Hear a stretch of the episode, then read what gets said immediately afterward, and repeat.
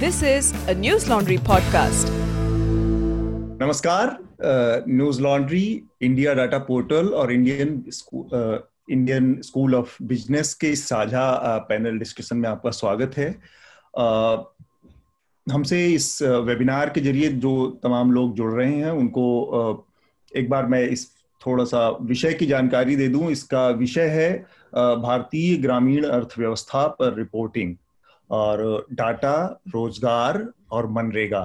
तो इसके तहत हम इस पैनल डिस्कशन में जो हमारे साथ जुड़ जुड़ रहे लोग हैं, जो हमारे मेहमान हैं उनको हम इन तमाम विषयों पर बातचीत करेंगे। और चूँकि हम एक महामारी के दौर से गुजर रहे हैं तो ये जो तीनों चीज़ें हैं, रोज़गार का मुद्दा है और मनरेगा का मुद्दा है और डाटा से जुड़ी जो चीज़ें हैं, उसका बहुत महत्व है।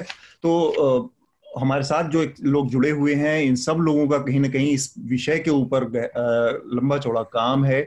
इस पर इनकी कहीं ना कहीं विशेषज्ञता है। तो मैं एक बार सरसरी तौर पर जो हमारे मेहमान है, उनका परिचय करवा दूँ आपसे और फिर हम इस चर्चा को आगे बढ़ाएँगे। हमारे साथ रितिका खेरा जुड़ी हैं। रितिका जी आईआईटी दिल्ली में एसोसिएट प्रोफेसर हैं, पढ़ाती हैं। इसके अलावा आईआईएम अहमदाबाद से भी जुड़ी हुई हैं। इसके अलावा रितिका की एक और बड़ी पहचान है, डाटा के ऊपर इनका काफ़ी काम है। इन्होंने आधार जो कि से जुड़ी दो किताबें इनकी बहुत मशहूर हैं। हिंदी में उनका नाम मैं आपको बता देता हूँ, हालाँकि वो अंग्रेज़ी और हिंदी दोनों में उपलब्ध हैं किताबें। आधार पर एतराज़ नाम से एक किताब है और दूसरा आधार से किसका उद्धार। तो ये किताबें हैं और इसमें डाटा के नज़रिए से जो डाटा से की प्राइवेसी है, उसके नज़रिए से बहुत सारी चीज़ों पर रोशनी डाली गई है। इसके अलावा अरविंद शुक्ला हमारे साथ हैं, अरविंद शुक्ला पत्रकार हैं और ग्रामीण अर्थव्यवस्था और कृषि अर्थव्यवस्था के ऊपर इनका काम नाम है। गाँव कनेक्शन नाम की एक वेबसाइट है, उससे बतौर एसोसिएट एडिटर जुड़े हुए हैं अरविंद शुक्ला। साथ में हमारे पुष्यमित्र जी जुड़े हैं पटना से। पुष्यमित्र स्वतंत्र पत्रकार हैं और बिहार के पटना में रहकर बीते करीब दो दशकों से पत्रकारिता कर रहे हैं। नवभारत टाइम्स, अमर उजाला, प्रभात खबर जैसे बड़े संस्थानों में काफ़ी समय तक काम किया है। इसके अलावा इनकी कई किताबें हैं जो कि अब तक प्रकाशित हो चुकी है और किताबों का, इनके कामकाज का दायरा जो ग्रामीण परिवेश या अर्थव्यवस्था या उसके, उससे जुड़ी चीज़ें हैं। हाल ही में इनकी किताब आई है रुक्तापुर, जो कि बिहार के परिवेश के ऊपर है।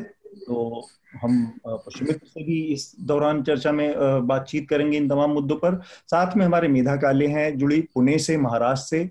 वहाँ पर रहकर ग्रामीण इलाकों में ग्रामीण अर्थव्यवस्था के ऊपर पत्रकारिता कर रही वहाँ की व्यवस्थाओं के ऊपर उनका कामकाज है।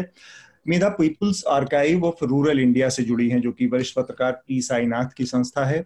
आ, आ, हमारे साथ इसके अलावा दीप्ति सोनी जुड़ी हैं। Deepti Indian school of business Mohali के भारतीय इंस्टीट्यूट ऑफ़ पब्लिक पॉलिसी में कम्युनिकेशन की प्रमुख हैं। इससे पहले Deepti international committee of red cross society की प्रवक्ता के तौर पर भी काम कर चुकी हैं। कम्युनिकेशन विभाग के प्रमुख के तौर पर भी काम कर चुकी हैं। तो ये तो हुई बातचीत जो हमारे साथ जुड़े मेहमान हैं। अब थोड़ी सी और बात मैं अपनी करके ये जो कार्यक्रम है, इसकी जो रूपरेखा है, उसके बारे में बता दूँ। सबसे पहले दीप्ति एक छोटा सा हमारे लिए एक डिजिटल प्रेजेंटेशन है। उसका उसको हमारे सामने रखेंगी और वो इसी मुद्दे से जुड़ी चीज़ें हैं जिस पर हम बात करने वाले हैं आज। और अच्छी बात यह है कि उस प्रेजेंटेशन के ज़रिए हम इस विषय को थोड़ा और आसानी से समझ पाएँगे और अपनी बातचीत जो हमारी होने वाली है उसको आगे बढ़ा पाएँगे। तो मैं चाहूँगा कि दीप्ति सबसे पहले आप अपना जो प्रेजेंटेशन है उसको हमारे सामने सामने रखें फिर हम अपनी बातचीत को और आगे बढ़ाएँगे। Thank you Atul. मैं आप, आप सब जान सकते हैं धन्यवाद इस वेबिनार से जुड़ने वाले सभी लोगों को मेरा नमस्कार। मैं पहले थोड़ा अपने इंडिया डेटा पोर्टल के बारे में आपको बताना चाहती हूँ। इंडिया डेटा पोर्टल एक एकल खुला उपयोग पोर्टल है जिसमें मुख्यतः पत्रकारों के सहयोग के लिए बनाया गया है। इसका इस्तेमाल करके वह कृषि वित्तीय समावेशन यानी कि फाइनेंशियल इंक्लूजन आदि उपलब्ध डेटा सेट के बारे में जानकारी प्राप्त कर सकते हैं और अपनी मनपसंद तस्वीर, सजीव चित्र यानी कि ग्राफिक्स भी बना सकते हैं। ये पोर्टल और लोगों जैसे कि शोधकर्ता उनमें से कई लोग आज हमारे वेबिनार में जुड़े हुए हैं। छात्रों नीति बनाने वाले लो, आदि लोगों की भी मदद कर सकता है। पोर्टल पर अगर मैं आपको बताऊँ तो इस समय हमारे पास 40 अलग अलग तरह के डेटा सेट उपलब्ध हैं। Agriculture census census soil rainfall इस तरह के डेटा और ये सारी जानकारी uh, इन्हें 45 से भी ऊपर तरीके के विजुअलाइजेशन या चित्रों में बनाया जा सकता है। और ये सारी जानकारी जो है वो भारत के सभी 28 राज्यों और आठ केंद्र शासित प्रदेशों के बारे में है और छह भाषाओं में उपलब्ध है। अब बात करते हैं आज की चर्चा के विषय के बारे में। संकट में ग्रामीण अर्थव्यवस्था, डेटा के आधार पर लोक नीति यानी कि पब्लिक पॉलिसी का बनना। जैसा कि हम सभी जानते हैं कि भारत की ग्रामीण अर्थव्यवस्था को काफ़ी मुश्किलों का सामना करना पड़ता है और कोविड संबंधित बंदी लॉकडाउन के दौरान इसको और भी मुश्किल दौर से गुजरना पड़ा है और अब जबकि बंदी नहीं है तब भी मुश्किलों का दौर जारी है। संकट अर्थव्यवस्था का यहाँ पर मतलब है निम्न स्तर आय बेरोजगारी और भारत की संपूर्ण अर्थव्यवस्था में ग्रामीण अर्थव्यवस्था का योगदान। इन मुश्किल हालातों में ज़रूरत है एक बड़े और ठोस कदम की जो इसको तेज़ी से बढ़, बढ़ने में सहायता करे। लेकिन हमारे आप जानते हैं कि हमारी जनसंख्या के अनुसार हमारे पास साधन काफ़ी सीमित है। तो इन सीमित साधनों को देखते हुए ज़रूरत है संरचित और व्यवस्थित तरीकों की, जिससे महत्वपूर्ण रास्ते बनाए जा सके। और ऐसा करने के लिए ज़रूरी है कि हमारे पास ग्रामीण अर्थव्यवस्था के ऊपर ठोस डेटाबेस हो। और इस डेटाबेस की मदद से हम लक्षित तरीकों से अपने पास उपलब्ध सीमित साधनों में भी ज़्यादा से ज़्यादा विकास प्राप्त कर सकते हैं। और इंडिया डेटा पोर्टल पर ऐसे कई डेटा सेट उपलब्ध हैं, जो कि भारत की ग्रामीण अर्थव्यवस्था के बारे में काफ़ी गहरी जानकारी दे सकते हैं। और उनमें से कुछ को आज हमने इस प्रस्तुतिकरण यानी कि प्रेजेंटेशन के लिए चुना है। ये पहला, अगर आप देखें पहला चित्र ये periodic labour force survey PLFS data के बारे में है। यह डेटा राष्ट्रीय और राजकीय स्तर पर रोज़गार और श्रमिक वर्ग के बारे में, विभिन्न पहलुओं की, के बारे में बेहतर जानकारी देता है, जिससे लोक नीति बनाने में और उसे अमल में लाने में मदद मिल सकती है। अगर हम पीएलएफएस डेटा को देखें तो पीएलएफएस डेटा जो है वो सालाना उपलब्ध कराया जाता है और इसकी वजह से देश में बेरोजगारी और जो हमारा दे, हमारे देश में रोज़गार संबंधित ढांचे हैं उनको बेहतर तरीके से हम समझ सकते हैं। इसके अलग अलग इनमें अलग अलग आयाम हैं जैसे कि ग्रामीण क्षेत्र या शहरी क्षेत्र या मर्द और औरत आदि कई तरह के नाजुक अंतर की भी जानकारी देते हैं। उदाहरण के तौर पे अगर आप पीएलएफएस डेटा जो जो जानते हैं या जो उसमें काम करते हैं, उदाहरण के तौर पे वहाँ पे ग्रामीण इलाकों में, उन घरों में जहाँ पर मासिक प्रति व्यक्ति खर्चा ज़्यादा है, वहाँ पर उन घरों के मुकाबले जहाँ पर मासिक प्रति व्यक्ति प्रति व्यक्ति खर्चा कम है, वहाँ पर बेरोजगारी की संख्या भी ज़्यादा है। अगर हम त्रैमासिक डेटा यानी कि क्वार्टरली डेटा से हम, की हम बात करें तो उससे हमें वेतन भोगी यानी कि सैलरीड सामयिक यानी कि कैजुअल स्वनियोजित यानी कि सेल्फ एम्प्लॉयड कामगारों के वेतन या मजदूरी मजदूरी में जो अस्थिरता आती है, उसके बारे में भी पता चल सकता है और इससे हमें श्रमिक वर्ग की स्थिति को समझने में मदद मिलती है। यह चित्र अगर आप देखेंगे, इस चित्र में जो आपके स्क्रीन पर दिखाई दे रहा है, इसमें ग्रामीण क्षेत्र में मासिक प्रति व्यक्ति खर्चे के आधार पर पुरुषों में बेरोजगारी के आंकड़े दिखाए गए हैं। इस तरह की महत्वपूर्ण जानकारी हम जब देश के लिए कोई भी लोक नीति बनाते हैं तो उस समय काफ़ी उपयोगी होती है। ये हमारी, मेरी अगली दो जो मैं चित्र आपको, आपके सामने प्रस्तुत कर रही हूँ, मनरेगा के ऊपर है। मनरेगा भी ग्रामीण क्षेत्र की अर्थव्यवस्था बनाने, बताने में एक बहुत काम का आंकड़ा है। तो अगर हम देखें तो मनरेगा के अंतर्गत काम मांगने और उसके मुकाबले काम पाने के आंकड़े देश की ग्रामीण अर्थव्यवस्था के बारे में हमें महत्वपूर्ण जानकारी देते हैं। लॉकडाउन या बंदी के चलते प्रवासी कामगार शहरों से गाँव वापस चले गए थे और ये किसी से छुपा नहीं है, जिससे मनरेगा के अंतर्गत काम मांगने के मामलों में तेज़ी से बढ़त हुई। अगर आप देखें तो इसमें एक आपको, आपके ग्राफ में कि आपको स्पाइक दिखेगा, जिससे आपको पता चलेगा कि काम मांगने की स्थिति लॉकडाउन के दौरान बढ़ गई थी। और अगर हम देखें कि, और लॉकडाउन खुलने के बाद, उद्योग उद्योग जगत फिर से शुरू हो गया है, कृषि क्षेत्र में फिर से काम शुरू हो गया है, जिसकी वजह से ये मांग कम हो गई है। डेटा को देखते हुए हमें इन चीज़ों की बेहतर समझ मिलती है, और इन्हें साथ साथ हम डेटा की मदद से इन्हें और भी कई कारणों से भी जोड़कर देख सकते हैं। काम मांगने और ये अगली स्लाइड में हम काम, उनको कितना काम मिला तो काम मांगने और इसके मुकाबले काम मिलने की दैनिक जानकारी से यह पता चलता है कि राज्य सरकारें श्रमिक और उनके परिवारों के लिए कोविड की वजह से उत्पन्न हुए संकट को कितना नियंत्रित कर पाई थी। दैनिक आंकड़ों से यह भी पता चलता है कि 10 जून के बाद से अब तक मनरेगा के अंतर्गत काम का, मांगने की संख्या में कमी आई है और मई महीने के मुकाबले यह संख्या लगभग एक से दो प्रतिशत ही है। आंकड़े हमें ये भी बताते हैं कि जितना काम मांगा गया और जितना काम उनको दिया गया, उसकी संख्या में एक संगत है, यानी कि कंसिस्टेंसी है। अब अगर हम बात करते हैं इस चित्र की तो इस चित्र में ये चित्र जनगणना 2011 से संबंधित है। जनगणना 2011 के अनुसार भारत की उनहत्तर प्रतिशत आबादी, यानी कि 69 परसेंट पॉपुलेशन ग्रामीण इलाकों में बसती है। अगर, किंतु ये आंकड़े राज्य और जिला स्तर पर एक रूप नहीं है। अगर हम बात करें हिमाचल प्रदेश की तो हिमाचल प्रदेश में लगभग लगभग नब्बे प्रतिशत आबादी ग्रामीण क्षेत्र में है, जबकि दिल्ली में ये आंकड़ा सिर्फ़ दो प्रतिशत ही है। और अगर हम बात करें दिल्ली और हैदराबाद जैसे बड़े शहरों की तो दिल्ली और हैदराबाद में जिला स्तर पर ग्रामीण आबादी शून्य भी हो सकती है। और जबकि किन्नौर या लाहौल एवं स्पीति में ये आबादी जो है वो सौ प्रतिशत भी हो सकती है।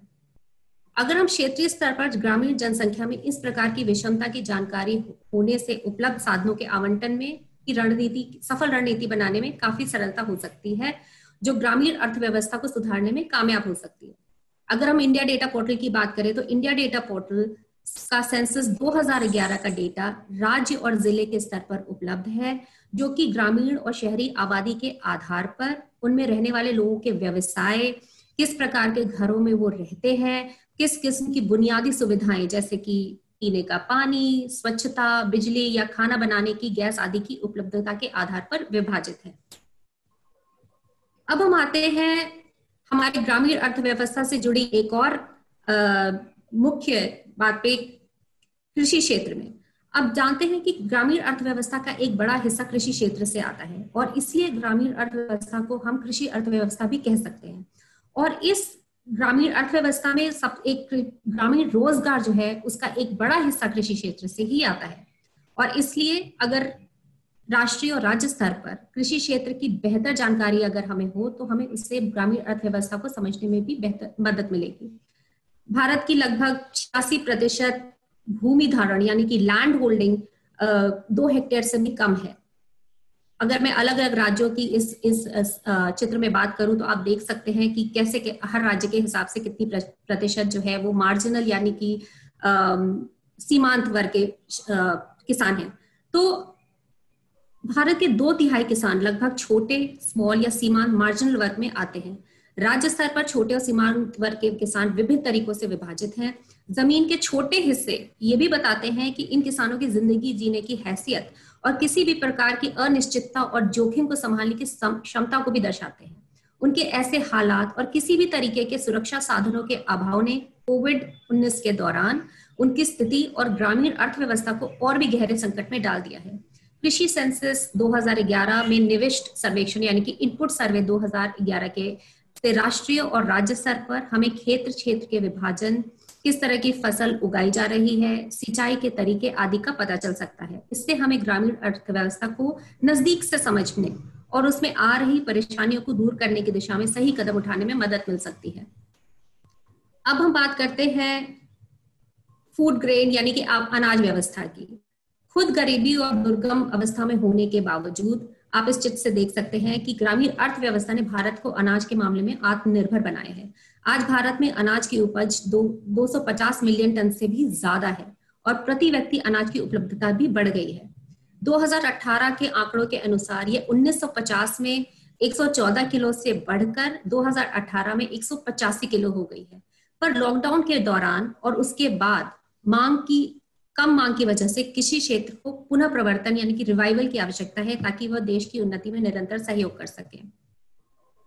अब हम बात करते हैं कि फ़सल उगाने की लागत। तो यहाँ इस चित्र में हमने गेहूँ, पंजाब में उगाए गए गेहूँ की लागत के बारे में हमने बात करी है। हर किसान यही चाहता है कि उसके उत्पाद या फ़सल की बेहतर कीमत मिले, क्योंकि ज़्यादातर कृषि उत्पाद विनाशशील यानी कि पेरिशेबल होते हैं। इसलिए भविष्य में मिलने वाले उनके दाम धुलमुल यानी कि अनसर्टन होते हैं और उम्मीद के मुताबिक भी नहीं होते हैं। उनके कम टिकाऊपन यानी कि ड्यूरेबिलिटी की वजह से भी ज़्यादा दाम मिलने की संभावना कम हो जाती है। कुछ चीज़ों के दाम सरकार द्वारा समर्थित होते हैं, जो कि फ़सल उगाने और उत्पादन की लागत के आधार पर रखे जाते हैं। भारत का commission of agriculture cost and prices यानी कि सी ने उत्पादन के विभिन्न चरणों के साथ के दाम तय कर रखे हैं। फ़सल उगाने की लागत और मुनाफे को साथ जोड़कर दाम के आधार पर न्यूनतम समर्थन मूल्य यानी कि एमएसपी तय किया जाता है। और आप जानते हैं कि अभी इसी से संबंधित एक बिल संसद में प्रस्तुत हुआ था। तो इस प्रस्तुत हुए कृषि विधेयक में न्यूनतम समर्थन मूल्य को लेकर विवाद एक चर्चा का विषय है।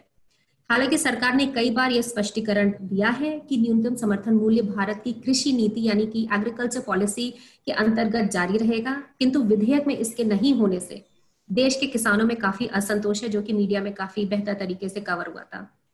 मैं यहाँ पर आपको ये बताना चाहती हूँ कि इंडिया डेटा पोर्टल पर फ़सल उगाने की लागत डेटा सेट उन्नीस सौ छियानवे से 2015 तक लगभग 20 सालों का विभिन्न फ़सलों का राज्य स्तर पर विस्तार में लागत का विश्लेषण करता है। और ये डेटाबेस किसानों, सरकार, नीति विशेषज्ञों को विभिन्न कृषि उत्पादों का समय अनुसार झुकाव की जानकारी दे सकता है।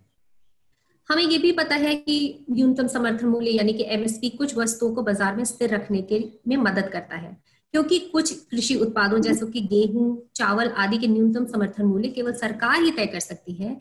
इसलिए और चीज़ों के मुकाबले उनके दामों में ज़्यादा परिवर्तन दिखाई नहीं देता है। अब हम बात करते हैं कृषि उत्पादों के दाम की जानकारी अगर होने से भविष्य में उनके दामों का सही आंकलन करने में मदद मिलती है। इंडिया डेटा पोर्टल पे इस तरह की जानकारी भी उपलब्ध है। इसका एग मार्क ने डेटा सेट मंडी स्तर पर 100 से भी ज़्यादा कृषि उत्पादों की न्यूनतम और अधिकतम दामों के बारे में पिछले 10 साल की मासिक आधार पर, यानी कि मंथली मंथली पीरियोडिसिटी पर विस्तृत जानकारी दे सकता है। ये जानकारी किसानों के लिए काफ़ी कामगार सिद्ध हो सकती है। ये फैसला लेने में कि किस फ़सल या उत्पाद की उन्हें मंडी में क्या दाम मिल सकते हैं या उसके हिसाब से वो किस किस्म की फ़सल की पैदावार करना चाहते हैं। अब हम बात करते हैं फॉर्मल एम्प्लॉयमेंट या औपचारिक रोज़गार की। इस चित्र में अगर हम देखें तो जनवरी 2019 से अगस्त 2020 तक देश के, तक देशव्यापी कर्मचारी भविष्य निधि संगठन यानी कि employ provident fund organisation EPFO कर्मचारी राज्य बीमा निगम यानी कि एम्प्लॉय स्टेट इंश्योरेंस ईएसआई और नेशनल पेंशन सिस्टम यानी कि एनपीएस से जुड़ने वाले नए कामगारों के आंकड़े दिखाई दिए दिए जाते हैं। इससे, इस, यहाँ पे अगर हम देखें तो हमें पता चलता है कि लॉकडाउन के दौरान नए सदस्यों की संख्या में कमी आई है और महिलाओं के मुकाबले पुरुषों की रोज़गार संख्या में भी भारी गिरावट आई है। हालाँकि रोज़गार में लगे लोगों की संख्या धीरे धीरे बेहतर हो रही है, फिर भी यह संख्या अभी भी कोविड के पहले के संख्या के बराबर नहीं पहुँची है। तो हमारी अर्थव्यवस्था अभी भी एक अग्रसर होती नज़र आ रही है, पर उस हिसाब से हमारे, हमारी बढ़ोतरी नहीं हो रही है जो कोविड के पहले हो रही थी। अब बात करते हैं कंपनी रजिस्ट्रेशन कंपनी रजिस्ट्रेशन की। इस चित्र में अगर आप देखें तो आंकड़े दिखाते हैं कि नई कंपनियों के पंजीकरण के झुकाव, जनवरी से अगस्त 2019 और जनवरी से 2020 के दौरान लॉकडाउन के महीनों में नई कंपनियों के पंजीकरण में साफ़ साफ़ गिरावट दिखाई देती है। हालाँकि ये संख्या अब ऊपर दिखती जा दिखती जा रही है, लेकिन फिर भी पहले के स्तर पर नहीं पहुँची है। तो ये भी हमारी अर्थव्यवस्था की दशा को दर्शाता है। अंत में मैं यही कहना चाहूँगी कि हालात बेहतर हो रहे हैं, पर अभी भी ये गंभीर बने हुए हैं। भारत की ग्रामीण अर्थव्यवस्था इस समय संकट के दौर से गुजर रही है, और इस प्रस्तुतिकरण यानी कि आज की प्रेजेंटेशन में दिखाए गए डेटा सेट जहाँ एक तरफ़ पत्रकारों की बेहतर रिपोर्टिंग में मदद कर सकते हैं वही दूसरी तरफ़ सरकार और लोक नीति बनाने वाले लोगों के लिए भी कामगार सिद्ध हो सकते हैं। और मैं ये उम्मीद करती हूँ कि आज इस हमारी चर्चा चर्चा के दौरान हम इस तरह के कुछ मुद्दों पर बात करेंगे, जिससे हमें पता चले कि हम बेहतर बनाने के लिए, ग्रामीण अर्थव्यवस्था में सुधार या उन्हें बेहतर बनाने के लिए क्या कदम उठा सकते हैं। धन्यवाद। धन्यवाद, दीप्ति। चूँकि हमने काफ़ी विस्तार से एक प्रेजेंटेशन देखा तो हमारे साथ रितिका जी हैं और अर्थशास्त्री हैं। तो सबसे पहला सवाल रितिका जी मैं आपसे चाहूँगा कि आपने देखा कि इंडिया डाटा पोर्टल के इतने सारे आंकड़े और इतने सारे चीज़ें हमारे सामने हैं। आपको क्या लगता है कि अगर तरह का जो ओपन सोर्स डाटा अवेलेबल है हमारे पास तो ये वास्तव में ग्रामीण अर्थव्यवस्था या इससे जुड़े चीज़ों पर आ, हमारी मीडिया को हालाँकि आप मीडिया से जुड़ी नहीं है फिर भी क्या मीडिया को बहुत सूचना संपन्न बहुत उसकी रिपोर्टिंग बहुत प्रभावशाली बनाने में इस तरह के आंकड़ों का महत्व हो सकता है? क्योंकि हम एक जो समस्या देख पाते हैं वो ये है कि आंकड़े तो उपलब्ध हो जाते हैं उन आंकड़ों से कहानी निकालना बड़ा मुश्किल काम होता है सबको समझ नहीं आता। सो थैंक यू सबसे पहले मैं थोड़ा माफ़ी चाहूँगी कि मेरा कनेक्शन बहुत अच्छा नहीं है यहाँ पर। एक्चुअली uh, आपने जो सवाल पूछा ये बहुत अहम सवाल है और जो मुद्दा है उसकी जड़ तक जाता है। क्योंकि हालाँकि मेरा अच्छा मतलब पत्रकारों पत्रकारिता से इतना सीधा लगाव नहीं है, लेकिन मुझे बहुत पत्रकार फ़ोन करते हैं कभी कमेंट के लिए या कभी उनके पास अगर डेटा हाथ लगता है तो उसे समझने के लिए। और मैं काफ़ी हैरा, पहले मुझे गुस्सा आया करता था क्योंकि मुझे लगता था ये कैसे ऊट पटांग सवाल पूछ रहे हैं और बिल्कुल मतलब गंगा इस तरफ़ बहनी चाहिए और उसको वो इस तरह बहा रहे हैं। लेकिन फिर मुझे थोड़ी बहुत उनसे सहानुभूति भी है, क्योंकि उनको भी एक दिन कहा जाता है, नरेगा पे स्टोरी करो, अगले दिन बोल दिया जाता है कि वो करप्शन हो गई, वो देश से भाग गया, उस पर स्टोरी कीजिए। तो उनकी जो पकड़ है मुद्दे पर, वो इतनी अच्छी नहीं है और वो बिल्कुल समय सीमा के अंदर उनको कुछ ना कुछ स्टोरी निकालनी होती है। तो इस परिस्थिति में अगर डेटा को जल्दबाजी में इस्तेमाल किया जाए और चलो कभी तो वो ठीक बंदे के पास आ जाते हैं पूछने के लिए, लेकिन कभी कभी मेरे पास इसलिए भी आते हैं क्योंकि उनको लगता है कि इसे हिंदी आती है और थोड़ा बहुत डेटा की जानकारी है, ग्रामीण क्षेत्र पे काम है तो ग्रामीण क्षेत्र पे होने के नाते वो मुझे कृषि के बारे में भी पूछ लेते हैं। और मैं अर्थशास्त्री हूँ, लेकिन मेरा एक दायरा है जिसमें मेरी पकड़ बहुत अच्छी है। उस दायरे से बाहर मैं हिचकिचाती हूँ बोलने में। आ, लेकिन ये इस तरह की थोड़ी रिफ्लेक्शन मेरे हिसाब से उसकी बहुत ज़रूरत है, एक छोटा सा उदाहरण दे देती हूँ। जैसे ये अभी प्रेजेंटेशन हुआ, उसमें बताया गया कि नरेगा की कितनी मांग थी और लोगों को कितना नरेगा में काम मिला।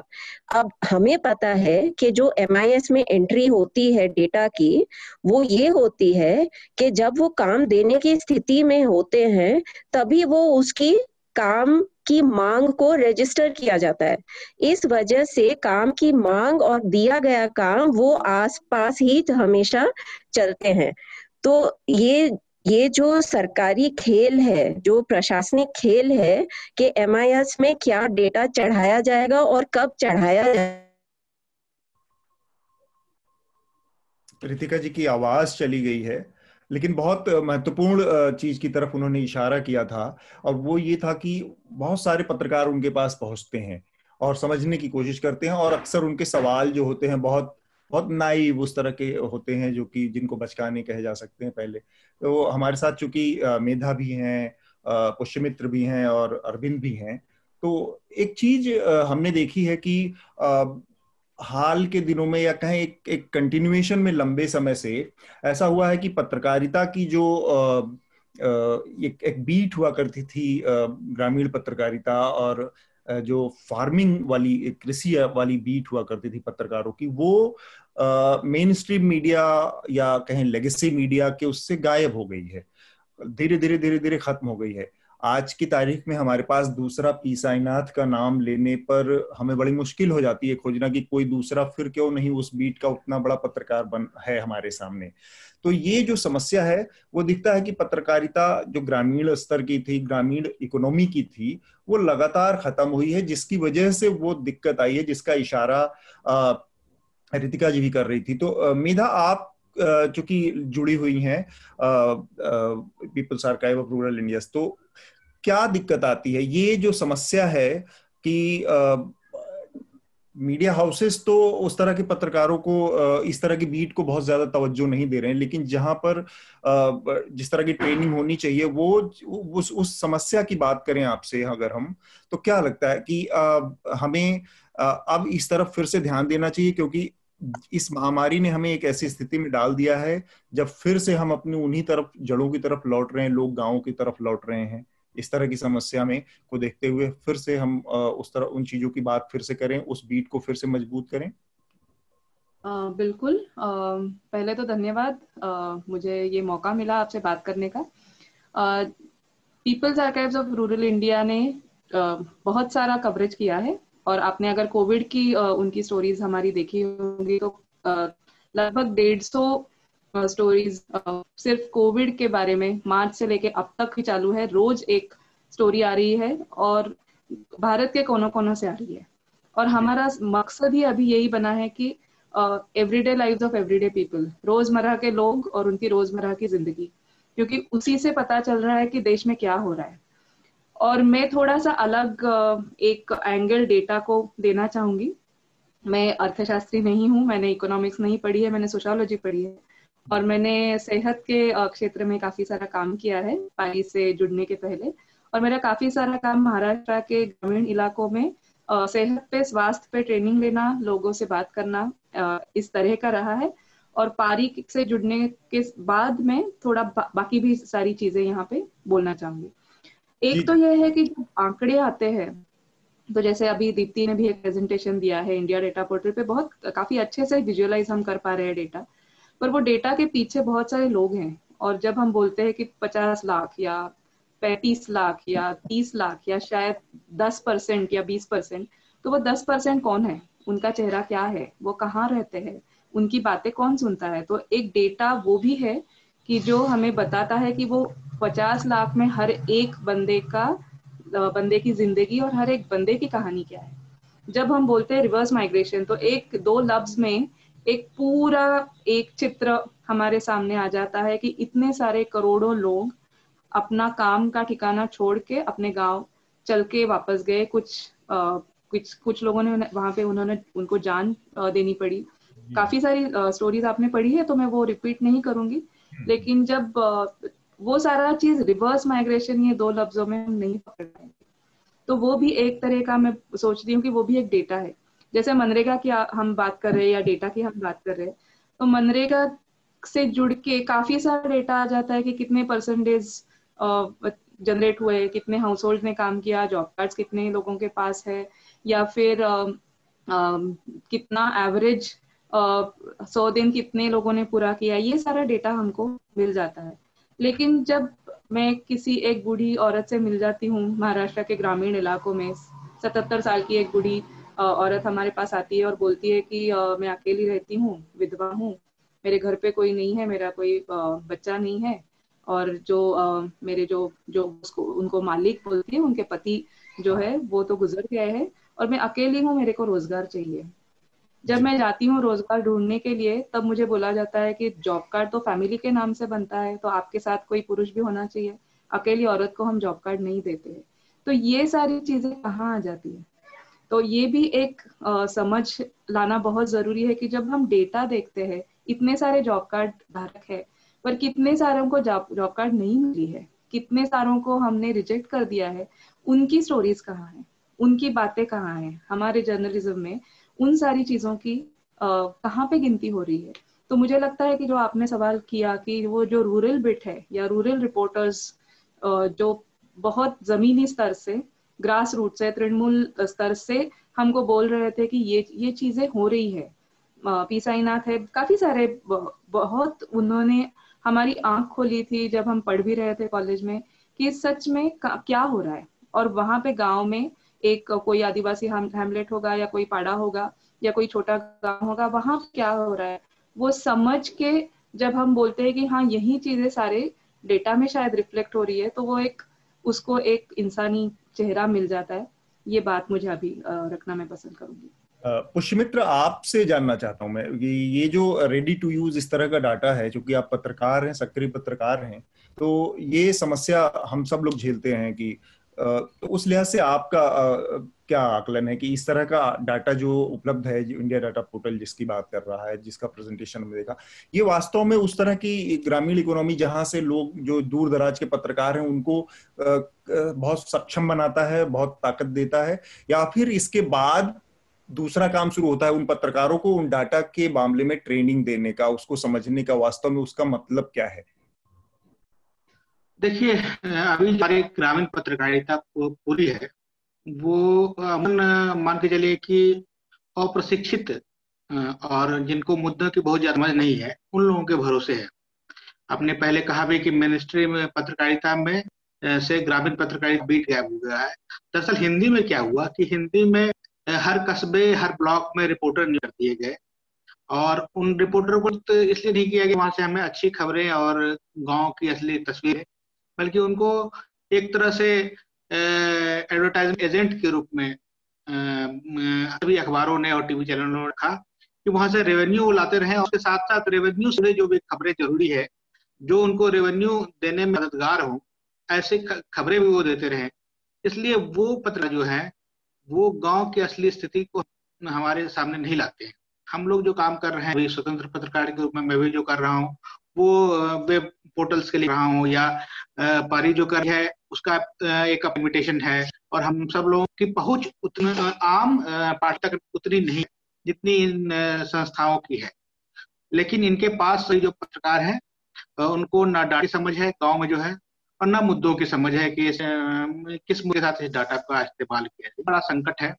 इसलिए आपने जो कहा कि उनको प्रशिक्षण की ज़रूरत है, प्रशिक्षण के साथ साथ मोटिवेशन और बड़ी बात है कि जो लोग उनको असाइनमेंट दें और जो अखबारों का या टीवी चैनलों का कंटेंट निर्धारित करते हैं उनके अंदर भी संवेदना की ज़रूरत थी वो गाँव और ग्रामीण व्यवस्था के बारे में भी उनको प्रोत्साहित करें। बहुत कम पत्रकार हैं जिनको मिनिस्ट्री में मौका मिलता है या जो करना चाहते हैं। रिपोर्टिंग जी।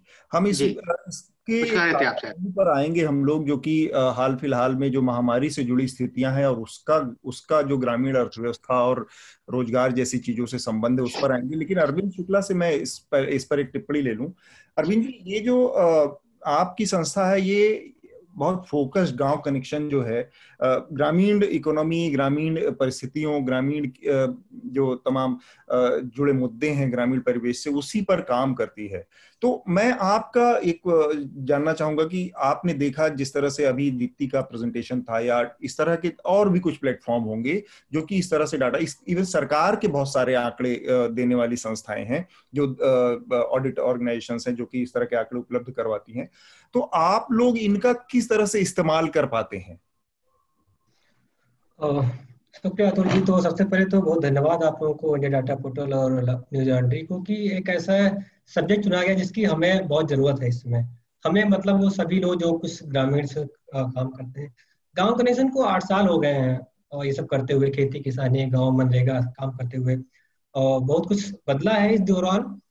और ये भी कि हमारे साथ भी बहुत सारी चुनौतियाँ हैं जिनको लगातार पेश करते हैं। तो मैं इसको दो तीन तरीके से देखता हूँ। एक तो पहली है ये कि डाटा उपलब्ध कितना है? ठीक है सबसे पहले तो मैं ये देखूँगा कि डाटा उपलब्ध कितना है और फिर उसको हम आ, कैसे उसको आ, समझते कैसे हैं। तो मैं आ, आप लोगों की थोड़ी थोड़ी बातों से सबसे इतफाक रखता हूँ और फिर उसके बाद में अपना खुद का भी मत है जो मैं रोज दो चार होता हूँ। मेरे साथ भारत के उन्नीस राज्यों के जर्नलिस्ट एक्टिव जर्नलिस्ट काम करते हैं जो हिंदी में है। भेजते हैं मैं उन पर काम करता हूँ। मैं खुद भी सत्रह अठारह राज्य तो मैं जाके रिपोर्ट कर भी चुका हूँ। तो पहले तो मैं देखूँ कि हमारे पास डाटा उपलब्ध कितना है? पब्लिक डोमेन में है क्या? अगर आप देखो कि ये जो आप सब लोग जितने बात कर रहे हैं, अगर ये कोविड को लेकर बात करें, कोविड से पहले क्या किसी को पता था कि इतने मजदूर हैं? अगर होते तो क्या उनको उस तरह किया जाता? इवन संसद में ये तक नहीं पता पाया हमको आखिरी दिन तक कि जब ये जो सत्र हुआ है इसके, कि कितने मजदूरों की या कितने जो प्रवासी थे, मजदूर तो मैं उनको नहीं कहूँगा, माफ़ी चाहता हूँ उसके, जितने प्रवासी थे जो घर लौट रहे थे, उसमें कितने की मौत हुई? आज तक नहीं पता है। वो एक वेबसाइट थी जिसने कोई पर्सनल दो दो एक विदेश में लोग थे, यहाँ के थे। वो अखबारों की कटिंग के सहारे पाँच छह भाषाओं में जो हादसे हो रहे थे, उनको बता के उन्होंने आंकड़ा दिया। था लेकिन सरकार के पास नहीं था। एक तो ये पक्ष हो गया। ऐसी बहुत सारी चीज़ें हैं। अभी मैं कल ही न्यूज़ लॉन्ड्री में खबर पढ़ रहा था कि शायद जो गरीबी बताने वाला आंकड़ा है, वो सरकार ने इस बार जारी नहीं किया है। बाकी आप लोग ज़्यादा समझते होंगे, मैं डाटा डाटा की भाषा बहुत अच्छे तरीके से नहीं समझता हूँ। मैं मनोभाव समझता हूँ कोशिश करता हूँ उनको उसी तरह रखा जाए। ये भी अपनी एक विधा है जिसको चलाने की कोशिश है। लेकिन जब क्योंकि जो लोग होते हैं, उनको मैनिपुलेट किया सकता है। फिर होता है कि आप कहेंगे ना कि जब आपके पास डाटा नहीं तो आप लफाजी करेंगे।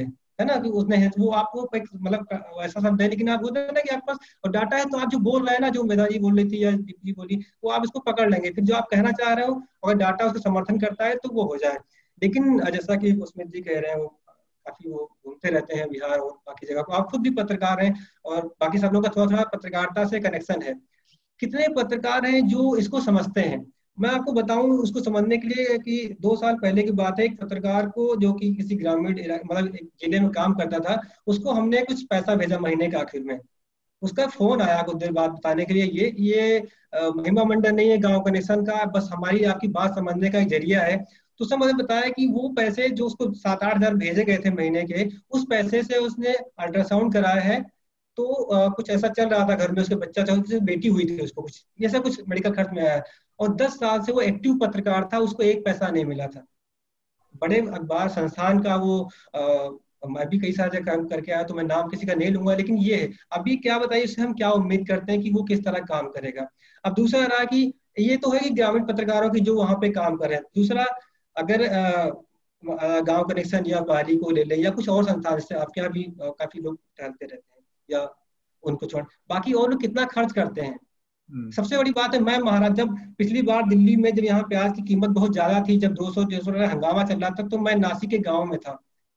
ठीक है कैसी भी रिपोर्ट हमने की मैं नहीं मानता बहुत उच्च कोर्ट की रिपोर्ट थी बहुत अच्छी रिपोर्ट थी लेकिन मैं बता सकता हूँ कि जब आप दो सौ रुपए प्याज के आँसू बहा रहे थे तो बीस साल से एक ही हेडलाइन चला रहे थे उस समय में महाराष्ट्र के उन गाँव में था जहाँ प्याज खेती होती है। अब मुझे नहीं पता उसे कितने लोगों ने देखा या हमने से कैसे रिपोर्ट किया, लेकिन वो मेरे संस्थान ने बियर किया वो खर्चे हमारा, या हम उसमें जा पाए। बाकी कितने लोग करना चाहते हैं इसके लिए? कौन होगा जो पुष्मित्र को बोलेगा कि जाइए पुष्मित्र जी, आप बिहार के पंद्रह खबर लिखिए, मैं आपको इसके लिए वो करता हूँ, मैं आपको पैसे दूँगा या वो करूँगा। ठीक एक तो एक संस्थागत मजबूरी की कितने लोग रखे गए हैं। 2012-13 की से पहले तक बात अखबार में क्या छपता है ग्रामीण में? किसान की बात कब छपती है? अतुल जी, आपने इसको मतलब आप चर्चा करते हैं, पिछले दिनों में आपने किया। आप देखिए क्या छपता है पहले पन्ने पे अखबार पे। या तो ये छपता है कि बहुत बड़ी योजना है, इसमें सरकार ने कुछ ऐसा किया। इसी सरकार की बात नहीं हमेशा से। या तो ये हो जाता है कि किसान ने कुछ ऐसा कर दिया या किसानों ने कुछ ऐसा कर दिया। तब जाके खबर जब वो निगेटिव हो या फिर गाँव में क्या और जो अंदर के पन्ने, उसमें क्या छपता है? दो मरे, पाँच घायल हो गए, इस सड़क पे ऐसा हादसा हो गया, उनके साथ ऐसा हो गया, उनके यहाँ कुछ महिला हो गए। इस तरह खबरें छपती तो जो ग्रामीण पत्रकारिता वो तो इन सब जाके सिमट गई है। और ना अखबार या संस्था या दूसरे लोग इनको उतना महत्व देते हैं, चैनल में तो बिल्कुल भी नहीं है। अखबार में थोड़ा बहुत है तो वो क्षेत्रीय होकर रह जाता है। एक तो मतलब दूसरी समस्या। अब आते हैं तीसरी पे। अब आप कहते हैं कि डाटा की समझ नहीं है। ज़ाहिर सी बात है मतलब डाटा की समझ कहाँ से आएगी। आप हम तो वहाँ से कुछ थोड़ा सा कोर्स किए बाकी जो या, या जिन संस्थाओं में हमने किया या हमारे जैसे जो और लोग हैं तीस से चालीस साल की उम्र वाले उन्होंने किया या अभी जो नए याद आ रहे हैं उन्होंने कितना समय दिया? वो तीन चार लाख रुपए पत्रकारिता में खर्च किए होंगे फिर उस मैं पत्रकारिता के उस कोर्स में भी आऊँगा। उन्होंने क्या किया है क्योंकि अभी जिस पीरियड में मैं चल रहा हूँ मेरे साथ एक बड़ा यूथ जुड़ा हुआ है। जी। तो उन्होंने क्या अब उनको बताइए कि क्या हमने उनको सिखाया? पहले तो जब पत्रकारिता पढ़ाई कर रहे थे वो लोग तो क्या उससे पूछे उस आईएमसी से या दूसरे संस्थानों से पूछे जहाँ जिनका बड़ा नाम रहता है, कि उनके यहाँ उस पूरे कोर्स के दौरान कितने दिन डाटा के बारे में बताया गया उनको? कितने दिन उनका रितिका खेरक बुलाया गया? कितने दिन वहाँ दीप्ति सोनी आई, जो उन्होंने बताया कि, देखिए सर, ये डाटा होता है, इसको आपको ऐसे समझना है। इस ग्राफ को जो ऊपर जा रहा है तो इसका मतलब कुछ गड़बड़ हो गया है। वो कौन समझाएगा उनको? तो इसमें दो लोगों की ज़िम्मेदारी है। एक ज़िम्मेदारी उनकी है जो संस्थान है, जो दिखाना चाहते हैं। वो पहले अपने पत्रकारों को इस थोड़ा सा उनको पुश करें उनको बताएँ तो कोई डाटा ये है ऐसे समझना है। और इसके लिए ज़ाहिर सी बात है उनको थोड़ा सा खर्च करना पड़ेगा थोड़ा ट्रेनिंग देनी पड़ेगी। और फिर वो पत्रकार भी वैसा एक बात मैं नहीं कहूँगी कि देखिए मैं ना हमारे साथ मैं क्रांतिकारी टाइप का पत्रकार हूँ नहीं है ना? और ना ही मैं चाहता हूँ ऐसा हो कि नहीं मैं अगर मैं खेती करता हूँ तो मैं खेती के लिए कुर्बान हो जाऊँ या मैं ग्रामीण पत्रकारिता हूँ तो उसके नाम पे मैं अंधा हो जाऊँ। बहुत सारे पत्रकार बात कही अरविंद जी आपने। आ, बस यहाँ पर एक जो कि थोड़ा सा हमें समय का ध्यान रखते हुए कुछ और भी पहलू हैं उन पर भी बात करना चाहिए हमें। आ, हम अभी एक एक एक बहुत ही एक असाधारण स्थिति से गुजर रहे हैं जो कि एक महामारी की स्थिति है और उसकी वजह से एक एक रिवर्स माइग्रेशन जिसका जिसकी बात कही गई एक, एक पलायन की उल्टी प्रक्रिया शुरू हुई जिसमें लोग वापस अपने गाँव को चले गए। तो इसने एक एक, एक पूरी अर्थव्यवस्था को बुरी तरह से हिला कर रख दिया है। लेकिन इसके असर दो तरीके से हुए। जैसे कि एक असर तो हमारे जीडीपी में दिखा कि वो जीडीपी माइनस ट्वेंटी फोर के आसपास चली गई और उसमें जो शहरी और ऑर्गेनाइज जो अर्थव्यवस्था है उसका तो असर उल्टा दिखा।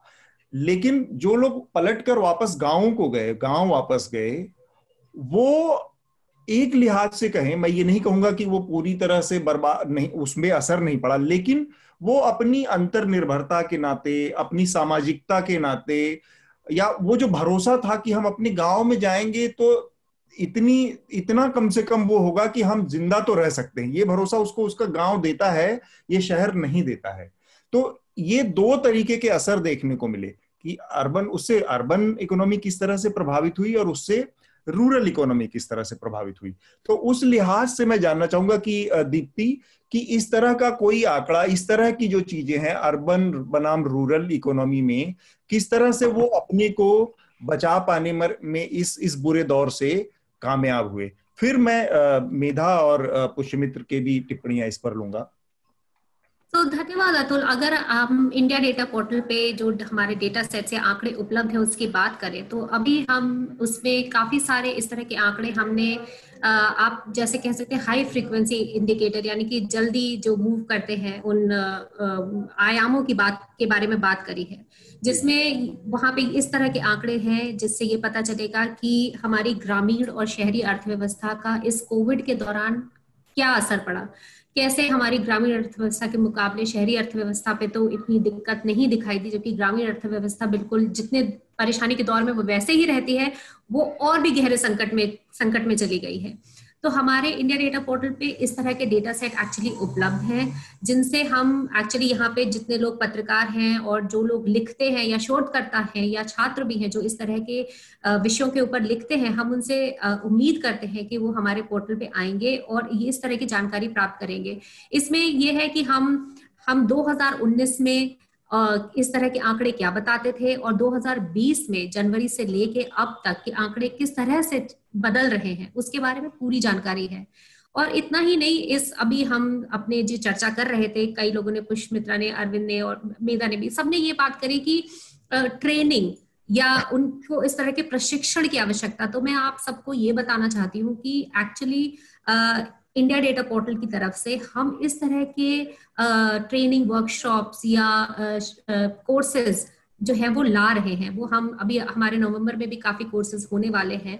तो इस तरह की हमने क्योंकि हमने सोचा कि डेटा तो हमने दे दिया और जो बात अरविंद ने भी कही और मेधा ने भी बोली और पुष्मित्रा ने भी बोली कि जब ग्रामीण क्षेत्र में पत्रकार हैं तो वो उनके पास कितना समय है या साधन है इस तरह के आ, कि वो डेटा को समझने में समय दि, दि, दिखा सके अपना या उनको कौन समझाएगा कि ये ग्राफ ऊपर जाता है या नीचे जाता है तो इसका क्या मतलब है इसको कैसे पढ़ा जाए? तो इस तरह की चीज़ों में हम आ, हमारे तरफ़ से हम अपनी कोशिश कर रहे हैं कि हमने पोर्टल तो बना दिया पर पोर्टल बना देने से कोई किसी को कोई फ़ायदा नहीं होता जब तक कि हम ये ना बताएँ कि पोर्टल को आप इस्तेमाल कैसे करेंगे उस पर हम लोगों को प्रशिक्षित करें। तो हम अपनी तरफ़ से एक संस्थान अपने संस्थागत तरीके से इस तरह की कोशिश कर रहे हैं और हम ये भी यही चाहेंगे आप लोगों से यही मदद चाहेंगे कि आप उसके बारे में बात करें ताकि यू you नो know, लोग इस तरह के आंकड़े हैं जैसे कि आंकड़े हम यहाँ पे जिन आंकड़ों की हम बात कर रहे हैं ज़रूरत है उनको आ, उनको उनको उपयोग में लाने की। तो आंकड़े सिर्फ़ कहीं हैं उससे फ़र्क नहीं पड़ता। तो यही मैं यहाँ पे कहना चाहती हूँ। थैंक यू ये जो आंकड़ों की बात हुई मेधा एक चीज़ हमने देखा कि मानव श्रम बहुत पहुँच गया वापस गाँव में फिर से। तो उसका एक रिफ्लेक्शन भी दिखा कि जब सारे सेक्टर में डाउन था, तब अकेले थोड़ा सा कृषि की अर्थव्यवस्था में एक हमने उछाल देखा। और एक डाउन टू अर्थ में एक, इससे जुड़ा एक रिपोर्ट मैंने पढ़ी तो जिसमें ये सामने आया कि जो खरीफ का रकबा है, जो धान की खेती है इस बार, उसमें रिकॉर्ड तेज़ी आई है या उसमें बढ़ोतरी हुई है पहली बार। तो ज़ाहिर सी बात है कि शायद वो जो मानव श्रम वहाँ पहुँचा, गाँव में अपने अपने लोग पहुँचे हैं वो लोग शायद खेती की तरफ़ गए खेती में इन्वॉल्व हुए जिसकी वजह से ये अंतर दिखता है। तो एक तरफ़ आप वहाँ पर देख रही हैं दूसरी तरफ़ पुष्यमित्र देख रहे हैं जहाँ की सबसे ज़्यादा लोग वापस गए हैं। तो ये जो लोग वापस पहुँचे हैं ये एक बार आंकड़ों में तो बहुत खूबसूरत लग सकता है कि बढ़ गए आंकड़े। खेती का रकबा बढ़ गया दायरा बढ़ गया प्रोडक्शन बढ़ जाएगा। लेकिन खेती में एक बड़ी समस्या हमने देखी है कि वो रहती है ग्रामीण अर्थव्यवस्था में कि जितनी ज़रूरत नहीं रहती उससे ज़्यादा मानव श्रम लगा रहता है।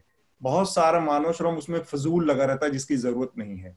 तो वो भी एक बड़ी स्थिति है तो ये आंकड़े तो ठीक है लेकिन रियलिटी का जो वो है उस पर आप दोनों की प्रतिक्रिया में जानना चाहूँगा कि ये कितने दिन तक टिकाऊ रहेगा वहाँ पर। और ज़्यादा हुआ तो उससे ग्रामीण अर्थव्यवस्था में भी उल्टे सीधे असर पड़ सकते हैं। दो बातें यहाँ मैं रखना चाहूँगी। एक तो ये हुआ है कि कोविड के बाद जो लॉकडाउन की स्थिति आई और लॉकडाउन का असर बहुत अलग अलग दिखाई दिया है हमको। जो सिटीज़ में हमको दिखाई दिया है और वो ग्रामीण इलाकों में हमको दिखाई दिया है उसमें काफ़ी सारा फ़र्क है। मैं खुद डेढ़ महीना तुलजापुर में थी उस्मानाबाद ज़िले में मेरे घर पे और मैं पुनः नहीं वापस आ पाई थी। तो वहाँ पे जो चित्र दिखाई दे, दे रहा था एक तो ग्रामीण इलाकों में लॉकडाउन इतना स्ट्रिक्ट पहले नहीं था तो कृषि का काफ़ी सारा काम चल रहा था। जैसे ऑफ़िस बंद हो जाते हैं स्कूल बंद हो जाता है ट्रांसपोर्ट बंद हो जाता है, वैसा तो वो रुकता नहीं है। और वो घर पे बैठ के काम भी नहीं कर सकते वर्क फ्रॉम होम एग्रीकल्चर के लिए या श्रम के लिए तो है नहीं, उनको जाना ही पड़ता है, काम करना ही पड़ता है। पर काफ़ी सारा बुरा असर उनके प्रोड्यूस पे हुआ है। जैसे कोई किसी का केले का बाग है, और या फल का बाग है, या कोई मिल्क प्रोडक्ट्स बनाता है, जिसका पूरा मार्केट सिटी है। और वो जो पूरा जो सप्लाई चेन एक डिस्टर्ब किया लॉकडाउन ने। चार घंटे के दौरान कुछ नहीं हो पाया है और वो सारा असर हमको दिखाई दिया है। पारी पे आपको दिखाई देगा जयदीप हर्डीकर ने काफ़ी अच्छी स्टोरी बनाई है जो अनसोल्ड कॉटन पे है। कितना सारी इतनी सारी कपास है जो बेची नहीं गई है और अभी वापस से खरीद का कपास का पूरा कल्टीवेशन हो जाएगा और इतनी सारी कपास होगी कि जो जिसके लिए मार्केट ही नहीं है। तो काफ़ी सारा ध्यान उस उन चीज़ों पे आ, हमको देना पड़ेगा कि सच में क्या हो रहा है खेती में। खरीफ में सोइंग बहुत अच्छी हुई है इस साल बारिश अच्छी हुई है वो भी एक बात है वो सिर्फ़ लॉकडाउन या कोविड से जुड़ी है ऐसे में नहीं समझती। काफ़ी सारी बारिश बहुत पंद्रह सालों के बाद जब चाहिए तब बारिश हुई है। और आपको पता है कि ग्रामीण इलाकों में इंग्लिश कैलेंडर से कुछ नहीं चलता है खेती का अपना एक खुद का कैलेंडर रहता है जो तारों और नक्षत्रों से चलता है। और जब चाहिए तब बारिश हुई तो महाराष्ट्र का तो चित्र ऐसा है कि खरीफ में सोइंग या कल्टीवेशन बहुत बढ़िया हुआ। ऑफकोर्स डिल्यूज जो आया अभी लास्ट इसी महीने में, उसमें काफ़ी सारा गया है। तो अभी क्रॉप प्रोड्यूस के आंकड़े जो आएँगे तो हमें पता चलेगा कि काफ़ी सारा प्रोड्यूस चला गया है। लेकिन ये बात ज़रूर है कि जो मजदूरी का सवाल है, श्रमिकों का सवाल है, जो सिटीज़ से उठ के अपने अपने इलाकों में वापस गए पर काफ़ी सारा उसका बुरा असर जहाँ पे इन माइग्रेशन ज़्यादा है जैसे महाराष्ट्र है गुजरात है और वो सिर्फ़ सिटीज़ में नहीं होता हम्म। हमारा एक समझ बहुत ऐसा बना है कि माइग्रेशन जो होता है या माइग्रेंट लेबर जो आता है वो सिटीज़ में आता है कंस्ट्रक्शन लेबर में आ जाता है पर काफ़ी सारा लेबर फार्म लेबर करके आता है तो जैसे महाराष्ट्र का कोंकण का इलाका है जहाँ पे आम का आपने हॉर्टिकल्चर बहुत ज़्यादा है आम है या कैशू है वहाँ पे सारा जो लेबर है वो नेपाल से आता है हम्म। ये बात किसी को मन में नहीं आती है तो वो लेबर अगर जब वापस चला जाता है तो उसका असर भी खेती पे हो जाता है। हम्म। क्योंकि हमारे आँख के सामने माइग्रेंट लेबर जब हम सिटीज़ आता है कंस्ट्रक्शन लेबर आता है पर काफ़ी सारा फार्म लेबर भी है जो अभी नहीं है। और जैसा आपने बहुत सही से कहा और शायद पुष्यमित्र जी ज़्यादा मेरे से जानकारी रखते हैं कि जो जो स्टेट्स में वापस गए हैं लोग वहाँ पे भी जो पारी ने पारी के रिपोर्टर्स ने चित्र वहाँ का बताया है तो काफ़ी सारे ऐसे मुद्दे आते हैं कि वहाँ पे भी श्रम श्रमिकों के लिए काम नहीं है। हम्म। क्योंकि वो पहले तो मुद्दा है कि वो वहाँ से आए क्यों? उन्होंने गाँव क्यों छोड़ा? अगर वहाँ पे श्रम होता उनके लिए रोज़गार होता उनके लिए काम होता तो वो पहला तो वहीं पे काम करते ना कि वो सिटीज़ में आते। अफकोर्स हर एक कोई सिर्फ़ श्रमिक है और रोज़गार के लिए सिटी में आता है ऐसा नहीं है। बहुत सारा एस्पिरेशनल माइग्रेशन भी हमारे यहाँ होता है एजुकेशन के लिए भी होता है। पर अभी तो ये हाल है जैसे एक स्टोरी में बंगलोर के कंस्ट्रक्शन लेबर का बहुत अच्छा कोट हम एक वो रिपोर्टर को मिला था कि हम यहाँ बैठ के कुछ नहीं करेंगे या वापस जाके भी कुछ नहीं करेंगे कि वहाँ तो कुछ है ही नहीं। हम्म। दूसरी बात मैं रखना चाहूँगी कि सिर्फ़ खेती का सवाल नहीं है जो काफ़ी सारी आर्टिजन्स जो लोग हैं जो कारागिर है हम्म। उनका पूरा लाइवलीहुड्स अभी मतलब अभी उनकी जो जीविकाएँ हैं वो सारी खत्म होने के बराबर है। जो पॉटर्स है जो बास्केट्स के वीवर्स है जो वीवर्स है बुनकर है उनका और यही नहीं है सिर्फ़ हमें जो लगता है गाँव में अलग अलग स्पेशलाइजेशन हर तबके में हर सेक्टर में हमको लॉकडाउन का बहुत बुरा असर दिखाई दे रहा है और जो पहले ही श्रम था जो रोज़गार अवेलेबल था वो ही गया है तो अभी वापस जो आएँगे उनको कहाँ से श्रमिक वहाँ पे जुड़ पाएँगे सवाल बहुत बड़ा है। पुष्मित्र आप चूँकि देख रहे हैं और वहाँ पर सबसे ज़्यादा बिहार में जो रिवर्स माइग्रेशन हुआ, जो पलायन कर, वापस करके गए लोग हैं हम जानते हैं कि एक एक एक बात है कि मानव श्रम बहुत ज़्यादा जब खेती में होता है तो वो भी अनप्रोडक्टिव होता है, उसका कोई उत्पादन में हिस्सा नहीं होता तो वो बेरोजगारी को ही बढ़ावा देता है एक तरह से। बिहार में इसके अलावा एक बड़ी स्थिति है कि ज़्यादातर लोग जो हैं वहाँ पर, वो लोग बहुत सारे भूमिहीन मजदूर हैं। तो ऐसे भी उनके पास वहाँ जाकर करने के लिए कुछ नहीं। फिर भी आप वहाँ पर चीज़ों को कैसे देख पा रहे हैं? लॉकडाउन के बाद जो इतने सारे लोग गए हैं, वो किसी तरह से मतलब अर्थव्यवस्था में योगदान देने की स्थिति में है भी या नहीं? रितिका जी फिर से हमारे साथ जुड़ गई हैं। इंटरनेट शायद खराब था। तो ये सवाल असल में उनसे उनसे बहुत ज़्यादा जुड़ा हुआ है। तो एक बार पुष्यमित्र, आपका जवाब ले ले, फिर रितिका जी के पास में जाऊँगा। जी। देखिए बिहार की स्थिति है उसमें मेरी जो बात बहुत मुझे एक जैसी लग रही है ये बिहार जो मजदूर वापस आए थे सत्ताईस लाख लोग अलग अलग राज्यों से वापस आए। उसमें से मुझे लगता है कि एक महीना भी शायद कोई मजदूर रहा नहीं होगा। उसके बाद पूरे बिहार में अलग राज्यों से पंजाब हरियाणा कश्मीर जयपुर और अलग अलग राज्यों से बसें आने लगी। और वो मजदूर उन मजदूरों को ज़्यादा देके ये लोग फिर वापस ले गए। पंजाब में उस वक्त रोपनी का मौसम था तो उस वक्त ज़्यादातर मजदूर वापस चले गए। दूसरी बात की यहाँ जो आर्थिक संकट हुआ इसके कारण बड़े पैमाने पर बाल मजदूरी भी बिहार में बढ़ी क्योंकि स्कूल बंद थे। हम्म। तो जितना माइग्रेन हुआ वहाँ जो लोग आए लगभग लगभग सारे लोग चले गए। उसकी एक वजह ये भी रही कि जून जुलाई में बिहार में सोलह ज़िले बाढ़ से डूब गए थे। तो जो धान धान की फ़सल लगी थी, वो बर्बाद हो गई। और तीसरी बात जो उनकी बात से मुझे समझ में आ रहा है कि मक्के की फ़सल थी उत्तर बिहार की उसको बहुत कम कीमत मिली क्योंकि दार नहीं आए तो उनका और भी नुकसान हुआ। तो ग्रामीण अर्थव्यवस्था को मैन पावर उठने का कोई बहुत फ़ायदा मुझे बिहार में आता दिखा नहीं, उसी कई का है। एक तो ये निश्चित तौर पर था कि वहाँ रोज़गार उतने नहीं थे और संभावनाएँ उतनी नहीं थी। ज़्यादातर लोग भूमिहीन थे।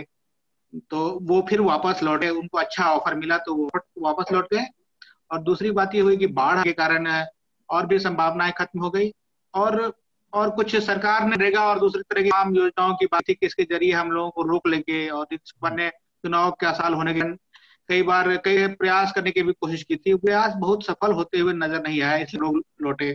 इसके साथ ही आपको याद होगा कि खगड़िया में एक योजना शुरू हुई थी खगड़िया से। पूरे देश के प्रधानमंत्री गरीब कल्याण रोज़गार योजना हम्म। जिसमें 125 दिन के रोज़गार देने की बात हुई थी और वो पूरे देश में लागू होने वाला तो हम्म। सरकार ने मनरेगा और इन दोनों योजनाओं के ज़रिए लोगों को रोज़गार देने की कोशिश की वो भी नहीं हुई और यहाँ तो व्यवस्था उस तरह की थी नहीं इसलिए ज़्यादातर लोग फिर से वापस लौटते जी जी रोज़गार का जो मसला है आ, मैं रितिका जी हमारे साथ जुड़ी हैं फिर से उनसे क्योंकि वो ज़्यादा बेहतर स्थिति में है इसका देने के लिए। हमने देखा कि अप्रैल से लेकर और सितंबर के महीने के बीच में सत्तासी लाख नए एम एन के तहत नए जॉब कार्ड इशू किए अलग अलग राज्य सरकारों ने देश की। तो हम एक एक चीज़ पाते हैं कि इस तरह की स्थिति में अचानक से नरेगा जो था वो सरकारों के लिए कवच बन गया एक सेल्फ एक एक, एक सेफ्टी वर्ल्ड तरह से सामने आया। और ये एक तरह से बड़ा नीतिगत डाइवर्जन था। सरकारों के स्तर पे अलग अलग सरकारें, राज्य सरकारों ने इतने सारे, क्योंकि उससे पहले वो उसको लगभग सौतेला व्यवहार था और वो नरेगा को एक तरह से असफल करार दे चुकी थी सरकारें। ये जो नरेगा की स्थिति है भारत जैसी स्थिति में और खासकर पेंडेमिक की स्थिति में, उसने हमें बचा लिया, थोड़ा सा। बिल्कुल। आ, मेरे ख्याल से नरेगा और दूस एक एक मतलब दो पा, पाओ अगर देखें तो एक नरेगा था और दूसरा था खाद्य सुरक्षा कानून। क्योंकि उस खाद्य सुरक्षा कानून जिससे भी बहुत गाली पड़ी है, खासकर जो अंग्रेज़ी मीडिया में कॉलमनिस्ट हैं और अपना विचार रखते हैं, अर्थशास्त्री हैं, वो चाह रहे थे कि जब खाद्य सुरक्षा कानून बना कि वो हम अनाज देना बंद कर दे और लोगों के हाथ में नकद दे, और ऐसी स्थिति में वो बिल्कुल काम नहीं आता। आज ये जो पिछले छह महीने में पीडीएस जन वितरण प्रणाली ने काम किया है, साथ में वो लोगों तक अनाज पहुँचा है और दूसरी तरफ़ नरेगा के द्वारा जो रोज़गार मिला है, उससे उनके हाथ में थोड़ा सा नकद पैसा पहुँचा है। ये दोनों चीज़ों ने लोगों की बहुत मदद की है, लेकिन दोनों ही प्रोग्राम एक्चुअली देखने विचार करने लायक है कि दोनों ही प्रोग्राम के साथ न सिर्फ़ इस सरकार ने, लेकिन जो कांग्रेस वाली पिछली सरकार थी, उन्होंने भी सौतेला व्यवहार एक तरह से किया।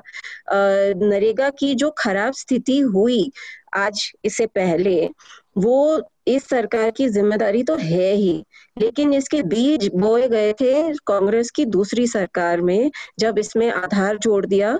और दूसरा जो पीडीएस है, जन वितरण प्रणाली है, उसमें भी आधार की वजह से लोगों का बहुत नुकसान हुआ है। जो नए जॉब कार्ड आप कह रहे हो बने हैं, उनमें से काफ़ी मैं दावे के साथ कह सकती हूँ, वो ऐसे लोग हैं जिनके आधार न जोड़ने की वजह से कट गए थे। और उन लोग, उनको बताया भी नहीं किसी ने कि आपको आधार जोड़ना है, उन्होंने आधार नहीं जोड़ा। और फिर उनको घोस्ट करार कर दिया और उनके नाम काट दिए गए। उसी तरह से राशन में भी बार बार सरकार ये कहती है कि अगर आपका आधार नहीं जुड़ा मतलब आप हैं ही नहीं, लेकिन गाँव में अगर आप जाएँगे तो वो बूढ़ा बूढ़ी को किसी ने ये सूचना नहीं दी, ना ही उन तक ये व्यवस्था बैठाने की कोशिश की कि आपका कैसे आधार जोड़ा जाए ताकि आपकी पेंशन, राशन, रोज़गार ये सब चीज़ें जारी रहें। तो ये जो हमारी सामाजिक सुरक्षा की नीतियाँ हैं उसका मेरे ख्याल से जो मीडिया में जिस तरह से खासकर इंग्लिश मीडिया के बारे में मैं कहूँगी कि बहुत उनको थू थू करके हमेशा डिस्कशन होता है और क्योंकि जो गरीब व्यक्ति है उसकी आवाज़ बहुत कम है। थोड़ा सा पहले मैं पता नहीं कब कट गई लेकिन मैं एक छोटा सा उदाहरण देना चाह रही थी अगर आप इजाज़त दें तो। जी बताएँ। अच्छा तो जैसे डेटा है ना उसकी समझ होना बहुत ज़रूरी है मैं कह रही थी कि नरेगा का जो पोर्टल है उसमें ये दिखता है कि आप कितना काम मांगा गया और कितना काम दिया। लेकिन जो ब्लॉक ऑफ़िस में बैठ, जहाँ पत्रकार बैठा है, उसको पता होगा कि जो ब्लॉक डेटा एंट्री ऑपरेटर है, वो मांग की एंट्री तभी करता है जब वो काम देने की स्थिति में हो। इसलिए वो दोनों चीज़ें लगभग साथ साथ हमेशा चलती है। तो पत्रकारों को बाहर जाना बहुत ज़रूरी है। डेटा उनकी मदद कर सकता है, लेकिन वो उसका सब्सटीट्यूट नहीं है। और मुझे डर ये है कि जैसे अर्थशास्त्र में ये होने लगा है कि डेटा आपको गोदी में मिल जाता है आराम से। डेटा प्रोसेसिंग कैपेसिटी बहुत अच्छी हो गई है, बहुत अच्छे अच्छे सॉफ्टवेयर हैं जिससे आप अच्छे अच्छे ग्राफ बना लेते हैं। लेकिन बिना समझ के आपको ये भी नहीं, बहुत लोग ऐसे हैं, उनको इतनी भी समझ नहीं कि इसको हम एवरेज uh, दिखाएँ कि इसकी डिस्ट्रीब्यूशन दिखाएँ। मतलब बहुत ही सरल सी चीज़ है इतनी समझ होनी चाहिए। तो uh, और दूसरा इसी से जोड़ा मेरे ख्याल से डेटा बहुत ही पॉलिटिकल है। आपकी सरकार किस चीज़ पे डेटा इकट्ठा करती है और किस चीज़ पे चुप रहती है? वो बहुत ज़रूरी चीज़ है। और बहुत सारे जो लोगों के अहम मुद्दे हैं, उसके बारे में आपको जानकारी नहीं मिलेगी। आपको दिख रहा है उस प्रेजेंटेशन में कि फ़ूड ग्रेन प्रोडक्शन ऊपर ऊपर ऊपर जा रहा है। लेकिन लोगों के पेट में क्या केवल अनाज जा रहा है कि वो दालें भी खा रहे हैं, अंडा, दूध, मक्खन उनको मिल रहा है कि नहीं? तो जो नेशनल इंस्टीट्यूट ऑफ़ न्यूट्रिशन है, वो इस तरह का डेटा इकट्ठा करता था कि लोगों तक कितना पोषण पहुँच रहा है और उसको कुछ साल पहले वाइंड अप कर दिया गया। और अभी भी नेशनल सैंपल सर्वे ऑर्गेनाइजेशन जो है, जो बहुत अच्छा मतलब हम हमेशा उसकी गलतियाँ भी निकालते हैं, लेकिन फिर भी वो सबसे विश्वसनीय सूत्र है डेटा का, लेकिन उसको भी कमज़ोर किया जा रहा है।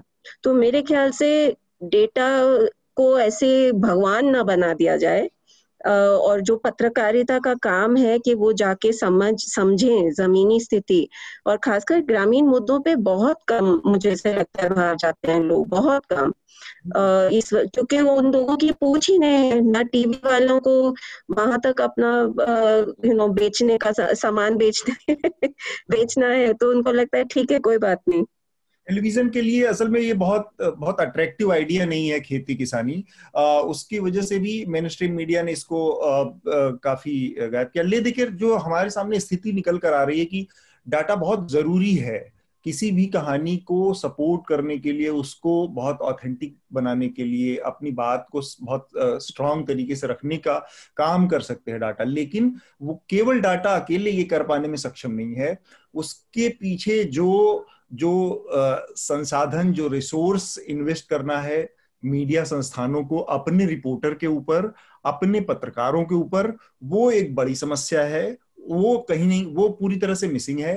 जिसका ज़िक्र हम लोगों ने, कई हमारे पैनलिस्ट ने भी किया शुरू में ही, कि हमारे सामने दूसरा पी साईनाथ का उदाहरण क्यों नहीं आ रहा, क्योंकि वो एक अट्रैक्टिव आइडिया नहीं रहा मेन स्ट्रीम मीडिया के लिए अब। थोड़ा सा समय का भी वो है, और हमारे पास कुछ सवाल हैं तो उन सवालों को ले लेते हैं, जिससे कि थोड़ी सी बातचीत का थोड़ा सा और कुछ दूसरे दरवाजे खुलेंगे। मैं दो सवाल सबसे पहले ले लेता हूँ। एक तो एक का जवाब रितिका जी दे दें, जो कि देवेश मिश्रा का सवाल है कि आरोग्य सेतु ऐप को लेकर भी इस समय एक बहस चल रही है कि उस, वो डाटा कहाँ जा रहा है, किसके पास जा रहा है, उसकी जानकारी एनआईसी के पास नहीं है और इसके अपने खतरे हैं। तो आप का अपना क्या मत है रितिका, इस तरह के ये जो जिस तरह से हमारे सामने आया है? क्योंकि हम ये देखते हैं कि सरकार के स्तर पर इस ऐप को बहुत प्रचारित किया गया। लॉकडाउन के दौरान इसको सबको डाउनलोड करने के लिए कहा गया। और अब ये बताया जा रहा है कि इसका डाटा कहाँ जा रहा है, किसी को नहीं पता। तो इस पर आपके, और दूसरा, हर्षित बाबू का एक सवाल है जो कि when will the data set related to health and health care will be added और be available on this portal ये दीप्ति के लिए है सवाल। तो पहले रितिका और फिर दीप्ति आप आ, अपना जवाब दे सकते हैं। जी। देखिए जब ये आरोग्य सेतु ऐप बना था ना तो हम लोग बहुत चिंतित थे क्योंकि हमें तुरंत लग रहा था कि ये प्राइवेसी से जुड़ा सवाल है और केवल ऐप ऐप वो केवल स्मार्टफ़ोन पर डलने वाला ऐप है और भारत में ज़्यादा से ज़्यादा एक तिहाई लोगों के पास स्मार्टफ़ोन कनेक्शन है। तो वो केवल एक तिहाई लोगों का ट्रेसिंग करके आप क्या करोगे और ट्रेसिंग करके आपको पता भी चल जाएगा। तो अगर आपके पास नर्स नहीं है डॉक्टर नहीं है टेस्टिंग किट नहीं है, दवाई नहीं है तो उसका क्या फ़ायदा? एक तो ये बात हुई। दूसरा ये जो प्राइवेसी से जुड़ा सवाल है, एक हद तक हम लोग जो आधार के खिलाफ दस सालों से बोल रहे हैं, हमें थोड़ी निराशा भी हुई कि इतना काम करने के बाद भी सरकार देखिए इस तरह का ऐप ला रही है जो निजता के हक की इतनी हानि कर सकता है। लेकिन दूसरी ओर एक अच्छी बात भी हुई, जो हमें आधार के मामले में लोगों के दिमाग में निजता को लेकर जागरूकता पैदा कराने में सात साल लगे, क्योंकि 2017 में लोग थोड़ा सा जागरूक हुए और इसको पुशबैक मिला। वो पॉइंट आरोग्य सेतु की डिबेट में सात दिन के अंदर आ गया। सात दिन के अंदर सवाल पूछे जाने लगे और धीरे धीरे सरकार को पीछे कदम उठाने पड़े। पहले बहुत अनिवार्य करने की कोशिश कर रहे थे, लेकिन धीरे उन्होंने कहा एडवाइजेबल तो मेरे ख्याल से ये जो निजता का सवाल है, उस पे लोगों को अपना दिमाग ज़रूर थोड़ा सोचना चाहिए कि जो जिस तरह के तर्क सामने से आ रहे हैं कि आपका स्मार्टफ़ोन भी आपकी निजता के हक की हानि करता है तो मेरा ये है कि अगर एक चीज़ खराब है तो उसका ये मतलब नहीं कि आप दो चीज़ें खराब होने दीजिए अपने आप को, है ना? दूसरा वो कहते हैं कि गूगल भी तो आपका डेटा चोरी कर रहा है, या कहते हैं कि भाई हमारे यूआईडी सर्वर से चोरी नहीं हुई डेटा की। अगर आपके घर में चोरी हो रही है तो आपको क्या फ़र्क पड़ता है कि वो चोर दरवाजे से आया कि खिड़की से आया? आपको इस बात के पे चिंता है कि आपकी चोरी हो गई। तो चाहे वो आधार वाले चोरी करें या वो दूसरा तरीका आरोग्य सेतु से निकालें उससे हमें इस तरह के बहकावे में नहीं आना चाहिए। और मेरे ख्याल से सतर्क रहने से सवाल उठाने से ज़रूर एक रास्ता खुलेगा। दीप्ति आपका जवाब? धन्यवाद अतुल। हर्षित आई थिंक उन्होंने ये सुझाव दिया है कि हेल्थ और हेल्थ केयर रिलेटेड जो डेटा है वो इंडिया डेटा पोर्टल पे कब आएगा। तो इस सुझाव के लिए उनका बहुत बहुत धन्यवाद। अभी इस समय हमारे पास हेल्थ और हेल्थ केयर स्वास्थ्य से रिलेटेड जो डेटा उपलब्ध है इंडिया डेटा पोर्टल पे, वो है चाइल्ड इम्यूनाइजेशन इन पेशेंट्स और आउट पेशेंट स्पेशली हम जब बात करते हैं 2019 और 2020 के आंकड़ों की क्योंकि ये हमने हाई फ्रीक्वेंसी इंडिकेटर के अंतर्गत डाला हुआ है। तो इस तरह के आंकड़े अभी इस समय उपलब्ध हैं। बाकी इस पे काम चल रहा है मतलब ये हमारे आ, हमारे आगे के प्लान का हिस्सा है और आगे हम जैसे जैसे जाएँगे उसमें और चीज़ें ऐड करते जाएँगे। हम्म ठीक बात। एक और सवाल है मोहम्मद सलमान का। आ, मैं आप लोगों से स्वच्छ भारत मिशन की कवरेज के बारे में पूछना चाहता हूँ। आमतौर पर डेवलपमेंट एजेंसीज जैसे कि यूएन या फिर भारत या सरकार के आंकड़ों के बेसिस पर रिपोर्ट होती हैं। मगर यू, ओडीएफ का जो मामला है, इसमें ज़्यादातर तस्वीर साफ़ नहीं आ रही है, सही तस्वीर नहीं आती, बल्कि गलत तस्वीर सामने आती है। तो इस पर आप क्या करते हैं इस तरह की स्थितियों पर? पुष्यमित्र आप इसका जवाब देना चाहेंगे? क्योंकि ओडीएफ का जो मामला है, हम लोगों ने बिहार में भी बहुत देखा कि गाँव के गाँव घोषित कर दिए गए और कि वो खुले में सोच से मुक्त हैं और उसके बावजूद वहाँ पर स्थितियाँ ऐसी सामने आई कि, तस्वीरें सामने आई कि वो लगातार जारी है। तो सरकार के आंकड़े और मीडिया की जो तस्वीरें हैं वो दोनों आपस में मेल नहीं खाती। देखिए, जो बिहार की थी है यहाँ ट्रेंड चला, मुझे लगता है कि पूरे में ये ट्रेंड चला होगा जिलाधिकारियों के लिए कि अपने इलाके को आप ओडीएफ घोषित कर दीजिए, आपका नाम होने लगेगा और आपके प्रमोशन में भी और दूसरे चीज़ों में उनको सुविधा हो जाती है। इसलिए यूनिसेफ ने उन लोगों को प्रमोट किया, इन्होंने धराधर धराधर अपने तरीके से ओडीएफ अपने ज़िले को दिया लेकिन ओडीएफ करना बिहार में बहुत मुश्किल है, इसलिए जो मैं फ़ील्ड के अनुभव से रखता हूँ, बिहार में जो बताते हैं, वो ये है कि पैंसठ आबादी बिहार की जो है, वो भूमिहीन है। और उसमें बड़ी आबादी ऐसी है जो छोटे ज़मीन के टुकड़े पर रहती है। एक डिसमिल दो डिसमिल में बड़ा बड़ा परिवार रहता है। और वहाँ घर में शौचालय बनाना बहुत मुश्किल है जो मैंने कई जगह देखा लोगों के पास होने के लिए रात में के लिए जगह नहीं होती। और वहाँ अगर हम शौचालय उनसे ज़मीन कहें तो उनके लिए ज़मीन देना मुश्किल है पहली बात। दूसरी बात की उसके उसको लेके कंसेप्ट ये चला कि सार्वजनिक किया जाएगा। लेकिन सार्वजनिक शौचालय को लेकर तरह की योजनाएँ ओडीएफ की स्कीम के तहत लागू हुई वो बहुत सक्सेसफुल हुई। इसलिए बिहार में ओडीएफ होना बहुत मुश्किल काम है और उसको लेके एक अलग की योजना बनाने का अलग ढंग के माइंडसेट की सर की ज़रूरत है। इसलिए अभी बहुत समय गया लेकिन हड़बड़ी में टारगेट दे दिया गया समय में कर देना है तो जिलाधिकारियों ने भी सर ने भी अपने तरीके से घोषित कर दिया जैसे कर, कर दिया। इसलिए वो चीज़ फिर नज़र जी। एक सवाल नहीं, एक बस एक टिप्पणी है नीलम की from personal experience I would like to state my appreciation for the Gaon connection team extraordinary commitment and super work specially given the financial and logistical constrain of field journalism at the state level ये भी एक बड़ा concern है लोगों का। अरविंद, आप चूँकि जुड़े हैं, अगर आप इसकी थोड़ा रोशनी डाल पाए। कि एक बड़ा दिक्कत रहती है ग्राउंड रिपोर्टिंग करने में और वो भी दूर दराज के इलाकों में। सबसे बड़ा कंस्ट्रेंट रहता है फाइनेंशियल कंस्ट्रेंट तो उस चीज़ से पता है हमें कि गाँव कनेक्शन भी कोई बहुत बड़ा इस तरह का सेटअप नहीं है। बहुत सारे सीमित संसाधनों के बीच में काम करता है। तो कैसे आप लोग इससे तालमेल बिठा पाते हैं? हाँ ये सवाल अक्सर आता है कि कई बार होता है मैं महाराष्ट्र गया तो मान लो हमने फ़्लाइट पकड़ ली। तो फिर वो बाद में आया अच्छा ओ गाँव कनेक्शन का पत्रकार ऐसे कैसे आ गया? तो फिर मुझे बाद में अच्छा लगा कि ये के तो वो बहुत दिन बाद की बात थी, पहले हम लोग इंडिया घिस चुके हैं बहुत उस तरह करके। तो ये बताया कि अगर हम दो दिन ट्रेन जाते तो हमारा कितना नुकसान हो जाता उसमें तो हम कितनी स्टोरी करते तो हमने उसका एक वो लगाया कि अगर हम किसी पत्रकार को एक स्टोरी करने का दो हज़ार रुपये देते हैं, और मतलब जो एक बात है, वो इतना हम देने की कोशिश करते हैं, दे रहे हैं उसको तो उसमें कितनी स्टोरी करे वो? और जबकि खर्चा ज़्यादा आता होगा, जैसे मैं महाराष्ट्र गया या मैं तमिलनाडु कर्नाटक साइड में गया या कहीं भी गया तो मैं कोशिश करता हूँ, हमने कितना पैसा खर्च किया। मतलब मैं पाँच दिन का ट्रिप अगर मैं बनाता हूँ, अपने लिए बताता हूँ, फिर बाकी लोगों के लिए भी। तो मैं कोशिश करता हूँ कि पहले से इतनी स्ट्रांग मैं अपनी फील्डिंग करके जाऊँ कि मैं उस अपनी ट्रिप से अलग अलग तरीके से दस पंद्रह कुछ बात स्टोरी करके लाऊं, ताकि हमारा वो बैलेंस जो है वो बने। और दूसरा, जब हमारे साथी, क्योंकि हम अकेले नहीं, हम तो बहुत कम लोग हैं बाकी फ़ील्ड में हमारे साथी ज़्यादा है स्वतंत्र पत्रकार है, वो अलग अलग तरीके से काम करते हैं। तो मैं उनको क्या सुझाव देता हूँ? तो मैं उनसे कहता हूँ कि जब आप कहीं जाने की ट्रिप बनाए तो फिर वो हमसे जब कंसल्ट करते हैं जो लोग तो हम उनको बताते हैं जैसे मान लो किसी को जाना है पंजाब साइड में, वो दिल्ली से पंजाब जा रहा तो मैं उसे, हम उसे सजेस्ट करते हैं कि वो दो से तीन या चार स्टोरी करने की कोशिश करे, या और कुछ ऐसा निकाले हो ताकि उसका जो, अगर हम उसको दो हज़ार रुपये ढाई हज़ार रुपये स्टोरी देते हैं, तब भी उसको दस, पंद्रह, बीस हज़ार का महीने का ये आ पाए। तो ये हमारी तरफ़ से अपनी कोशिश रहती है कि उसका एक न्यूनतम खर्च, हम किसी का घर चलाने का भी उस तरह तो नहीं है।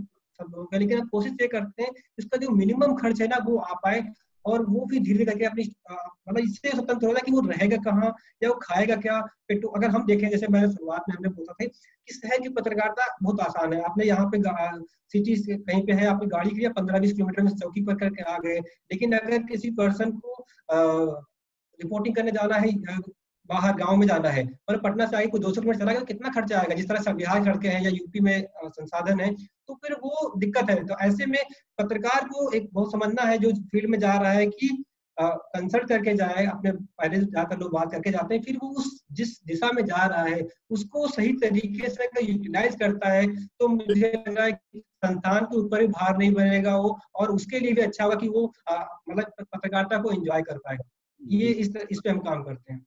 हाँ मतलब अपने जो सीमित संसाधन है उसका जितना अधिकतम इस्तेमाल कर सके आप वो यही एक स्ट्रेटजी है। ज़्यादातर मीडिया संस्थान जो छोटे स्तर पे काम करते हैं, वो इसी तरह से करते हैं। एक आखिरी सवाल मैं मेधा से जानना चाहता हूँ, और इस इनफैक्ट इसमें मेधा जी की भी, रितिका जी की भी, और दीप्ति की भी टिप्पणी हो सकती है बेसिकली जो रूरल इकोनॉमी है उसमें जेंडर और कास्ट का बड़ा रोल रहता है। तो ये देवेश मिश्रा का सवाल है जाति और जेंडर का क्या रोल रहता है कैसे काम करता है? मैं जेंडर के सवाल पर अगर जाऊँ सर तो वो कहीं रिकॉग्नाइज नहीं होता। बड़ी आबादी महिलाओं की खेती किसानी और जो रूरल इकोनॉमी में इन्वॉल्व है हर चीज़ में इन्वॉल्व है लेकिन उसका कहीं रिकॉग्निशन नहीं है। तो इसको देखने का कोई नज़रिया इससे जुड़े। कुछ आंकड़े अगर आप रोशनी डाल सके रितिका और दीप्ति और मेधा क्योंकि मेधा आपका फ़ील्ड का एक्सपीरियंस है तो आप से जानना ज़रूरी होगा कि इस तरह के एक्सपीरियंस जब आते हैं। Uh, मैं एक शुरुआत तो मैं रखूँगी जो uh, मैंने खुद ने uh, पारी पे एक स्टोरी की थी जो कैटल कैंप्स पे थी। पिछले साल महाराष्ट्र में बहुत बुरी पिछले दो सालों से बहुत बुरी तरह इसका सूखा पड़ा था। और जनवरी महीने से ही महाराष्ट्र के, वेस्टर्न महाराष्ट्र में और मराठवाड़ा में कैटल कैंप्स लगे थे, जहाँ पे रहने वाली तो सारी औरतें थी तो बहुत सारी जगह पे हमने यही देखा कि कैटल कैंप में रहती कौन है तो औरतें रहती हैं और गाँव में उनके पति और बच्चे हैं।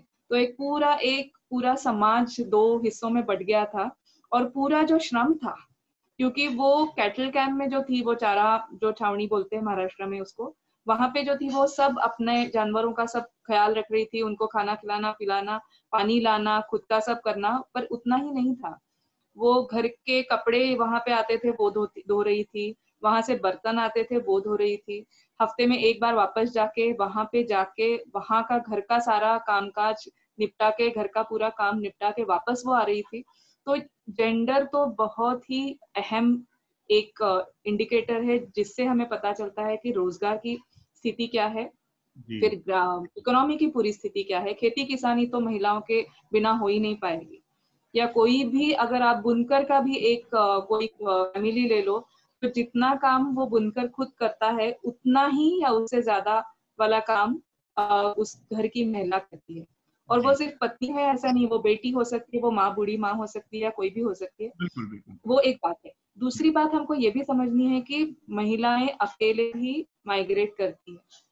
और जब रेलवेज हमारा अभी बंद है ट्रेन सर्विस बंद है तो कितनी सारी महिलाओं का रोज का काम अभी बंद हो गया है। क्योंकि हम्म। काफ़ी सारी महिलाएँ जैसे बंगाल में आप देखो या महाराष्ट्र में आप देखोगी दूर दराज के छोटे से स्टेशन से निकलेंगी सिटीज़ आएँगी काम करेंगी पूरा दिन फिर वो डोमेस्टिक वर्कर करके काम करती है या वो वहाँ से लकड़ी लेके आती है शहरों में बेच देती है या हम्म। गाड़ी में चढ़ के गाड़ी में उनका काफ़ी सारा जो छोटा मोटा चीज़ वो बेचती है वो सारा रोज़गार अभी बंद है तो रेलवे बंद होने से भी हमको पता चलता है तो महिला का वो जो रोल है वो माइग्रेशन में भी उतना ही है गाँव के श्रम में भी उतना ही है और सिटीज़ में भी आप अगर देखो महाराष्ट्र में तो हमें पता है कि thirty percent of the household are headed by women जहाँ पे महिला ही है जो वो ब्रेड विनर हम उसको नहीं बोलते वो घर की खुद uh, सारा चीज़ करने वाली महिला है उसका काम नाम कभी head of the household करके नहीं आता है लेकिन जेंडर और कास्ट उतना ही अहम मुद्दा है। और डिसेबिलिटी में उसको जोड़ना चाहूँगी क्योंकि उसके बारे में बात हम करना भूल गए हैं क्योंकि कास्ट और जेंडर के डिस्क्रिमिनेशन से भी ज़्यादा एक और तबका हमारे पास है जो डिसेबल्ड लोगों का है। उनके बारे में भी बात ये श्रम और रोज़गार के बारे में करना बहुत ज़रूरी है। ठीक बात। क्योंकि हमारे पास समय का है हालाँकि ये बहुत महत्वपूर्ण है इन सब विषयों पर भी बात करें रितिका आपका क्या लगता आकलन है? ये जो हम एक एक बड़े हिस्से को मानव श्रम का एक बड़ा हिस्सा जो लगा हुआ है रूरल इकोनॉमी में इसको पूरी तरह से नजरअंदाज कर दिया जाता है? एक्चुअली uh, ये uh, बहुत ज़रूरी चीज़ है। मेरे ख्याल से अर्थशास्त्र में भी ये प्रॉब्लम है पत्रकारिता में भी ये प्रॉब्लम है कि uh, महिलाओं की और जो बहुजन समाज है उन लोगों की रिप्रेजेंटेशन uh, बहुत कम है। uh, और उस वजह से उनका जो नज़रिया है वो पूरी तरह से न हमारे अर्थशास्त्र में शामिल हो पाता है और पत्रकारिता में तो ये बहुत सवाल, पहले भी काफ़ी डेटा इकट्ठा किया गया है कि कॉलम पेजेस जो होते हैं अखबारों में, वहाँ पर कितने कम दलित और आदिवासी आवाज़ें पहुँच पाती हैं। तो मेरे ख्याल से जो हमारी रिसर्च में भी हमें बहुत दिखता है कि अगर हमारी टीम में महिलाएँ हैं, लड़कियाँ हैं स्टूडेंट्स जो छात्र शामिल होते हैं तो महिलाएँ ज़्यादा खुल के भी बात कर पाती हैं। हम उनसे इस तरह के सवाल पूछ पाते हैं जो शायद लड़कों से नहीं वो बात कर पाती। उसी तरह से जाति में भी ज़रूर होगा और जो हमारे सवाल होते हैं, हमारे क्वेश्चनर होते हैं, प्रश्नावली होती है, उसमें भी हम हम क्या ठीक तरह के सवाल पूछ रहे हैं? उसमें उस उस स्टेज पर भी मुझे लगता है कि जो बहुजन समाज है या महिलाएँ हैं, उनकी भागीदारी बढ़ाने की बहुत ज़रूरत है, ताकि जो हमारे समाज में एक तरह से अपाथाइड चल रहा है ना, क्योंकि रूरल और अर्बन के बीच में जो अलगाव है, वो पत्रकारिता के द्वारा ब्रिज नहीं हो रहा वो इनफैक्ट बढ़ाया जा रहा है। uh, उसी तरह से महिलाओं के मुद्दे दलितों के मुद्दे आदिवासियों के मुद्दे uh, वो बिल्कुल मार्जिनलाइज हो जाते हैं साइड लाइन हो जाते हैं और उसकी वजह से जो देश की प्रगति है उस पर ऑब्वियसली प्रभाव पड़ रहा है। तो जी मैं चीज़ जोड़ना चाह रहा था इसमें। हम कहते हैं ना कि जब महिलाओं की बात चल रही आप गूगल पे जाइए हम लोग बहुत सारा गूगल आधारित करते हैं, सोचते हैं, देखते हैं डाटा भी वहीं जाके सर्च मारते हैं। आप गूगल पे जाइए, खेतीहर मजदूर या फिर किसान लिखिए फार्मर लिखिए, आपको 90 परसेंट तस्वीरें हैं जो वो पुरुषों की आएँगी वो। तो क्या है उसके पीछे ये है कि हमने खींची उन्हीं की फ़ोटो है? हमें प्रदर्शन फ़ोटो लगानी होती है, हमें गेहूँ बेचने वाला लगाना है, हमें धान बेचने वाला लगाना है तो फ़ोटो हम वही लगाते हैं। अब आप देखिए, आप महाराष्ट्र से शुरू करिए, जैसा कि मेधा जी कह रही हैं, और राजस्थान होते हुए गुजरात होते हुए बिहार, छत्तीसगढ़, वहाँ तक पहुँच जाइए। जो चावल है, चाहे उसे खिचड़ी खाए, चाहे पोहा बनाए, चाहे और किसी रूप में जो हम इस्तेमाल करते होंगे, उसकी नर्सरी डालने से लेके निराई और कटाई तक का सारा काम महिलाओं का है। लेकिन कभी हम उस तरह से उसको मतलब उपयोग नहीं करते। ठीक है, गन्ने में हो सकता है पुरुषों का ज़्यादा काम हो सकता नहीं। बाकी आप चाहे जितनी सब्ज़ियाँ हैं वेजिटेबल है, दूध तो इतना काम है। लेकिन जब फ़ोटो की बात आती है ना, जब कभी कोई संस्थान भी लगाता है उसमें तो आप देखेंगे आदमी कैन लेके जा रहा है, उसी तस्वीर लगा दी। तो ये भी एक मतलब पत्रकारिता में भी इस तरह का है कि हमने वही चीज़ें प्रेजेंट की जो अच्छा ठीक है, जैसा लगाना महिला लगाएँगे साथ, किसान ना आए। तो जो हम करते जा रहे हैं धीरे धीरे वो चीज़ें गूगल ने पकड़ी होंगी वही हमारी मानसिकता में आएँगी जी, जैसे कह भी नहीं कि हमें, क्योंकि यहाँ पे प्रेजेंटेशन नहीं है उतना। तो वो तब तक इस तरह इस तरह के आंकड़े हालाँकि बहुत महत्वपूर्ण है जैसा बातचीत में तो निकल कर ही आया फिर भी इंडिया डाटा पोर्टल पे इस तरह की चीज़ें उपलब्ध हैं क्या? और क्या अगर कोई योजना भविष्य में? सो so, अतुल हाँ मैं यही कहना चाहती थी यहाँ पे कि अगर आप इंडिया डेटा पोर्टल के जो कई आंकड़े हैं वहाँ पे चाहे हम वो पीरियोडिक लेबर फोर्स सर्वे के डेटा की बात करें या फॉर्मल और एम्प्लॉयमेंट यानी कि औपचारिक रोज़गार की बात करें या कृषि से रिलेटेड जो हमारे पास डेटा है वहाँ पे महिलाओं और पुरुष के आधार पर मतलब जेंडर के आधार पर और जाति के आधार पर भी कुछ आंकड़े मिल मिल जाएँगे इस समय।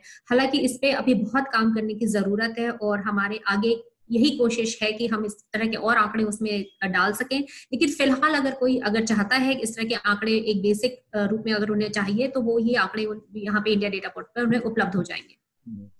थैंक यू दीप्ति मेरे ख्याल से बहुत uh, सारे इसके विषय हैं और बहुत सारी इस पर और भी बातें हो सकती है क्योंकि एक बहुत बड़ी uh, आबादी इससे जुड़ी है बहुत बड़ी एक अर्थव्यवस्था का मसला है ये। फिर भी uh, जो रोज़गार के नज़रिए से और पत्रकारिता के नज़रिए से विशेषकर जो बात सामने आई, उसमें निश्चित रूप से ये कहा जा सकता है कि इंडिया डाटा पोर्टल या इस तरह के जो आंकड़े उपलब्ध करवाने वाले प्लेटफॉर्म है, वो निश्चित रूप से पत्रकारिता को एक बड़ा सपोर्ट कर सकते हैं, बड़ा रिपोर्टिंग के, को बहुत धारदार, धार दे सकते हैं, उसको बहुत मज़बूत कर सकते हैं। उससे भी ज़्यादा ज़रूरी है कि जो मुख्यधारा का मीडिया है, वो ग्रामीण पत्रकारिता को रूरल जो, उसकी जो इकोनॉमी है ग्रामीण क्षेत्रों की उस पर ध्यान दे, उस उस पर इन्वेस्टमेंट करे, उसको मुख्य धारा की पत्रकारिता का हिस्सा समझे, क्योंकि वो भी इसी देश के लोग हैं, इसी देश का हिस्सा है और उससे भी बहुत कुछ चीज़ें तय होती हैं देश के नीतियों में देश के आगे बढ़ने पीछे घटने जीडीपी जिन भी चीज़ों के ऊपर आप देश को नापते हैं उसमें उनका भी उतना ही बड़ा हिस्सा है। तो इन दो चीज़ों को आ, के साथ ही हम अपने आज की इस इस पैनल डिस्कशन को यहाँ पर रोकेंगे और फिर इस विषय को के ऊपर आगे भी बातचीत के दरवाजे खुले रहेंगे। रितिका जी अरविंद पुष्यमित्र मेधा और दीप्ति सबका बहुत बहुत स्वागत बहुत बहुत ही शुक्रिया है और जो लोग इस पैनल में जुड़े ऑनलाइन जिन्होंने अपने सवाल भेजे हमारे जो दर्शक हैं उनको भी बहुत बहुत धन्यवाद आज हमारे इस पैनल डिस्कशन में जुड़ने के लिए धन्यवाद बहुत बहुत धन्यवाद All the News Laundry podcasts are available on Stitcher, iTunes, and any other podcast platform. Please subscribe to News Laundry. Help us keep news independent. Catch all our podcasts on news, pop culture, current affairs, and sport, visit newslaundry.com. Follow us on Facebook, Twitter, and Instagram, and subscribe to our YouTube channel.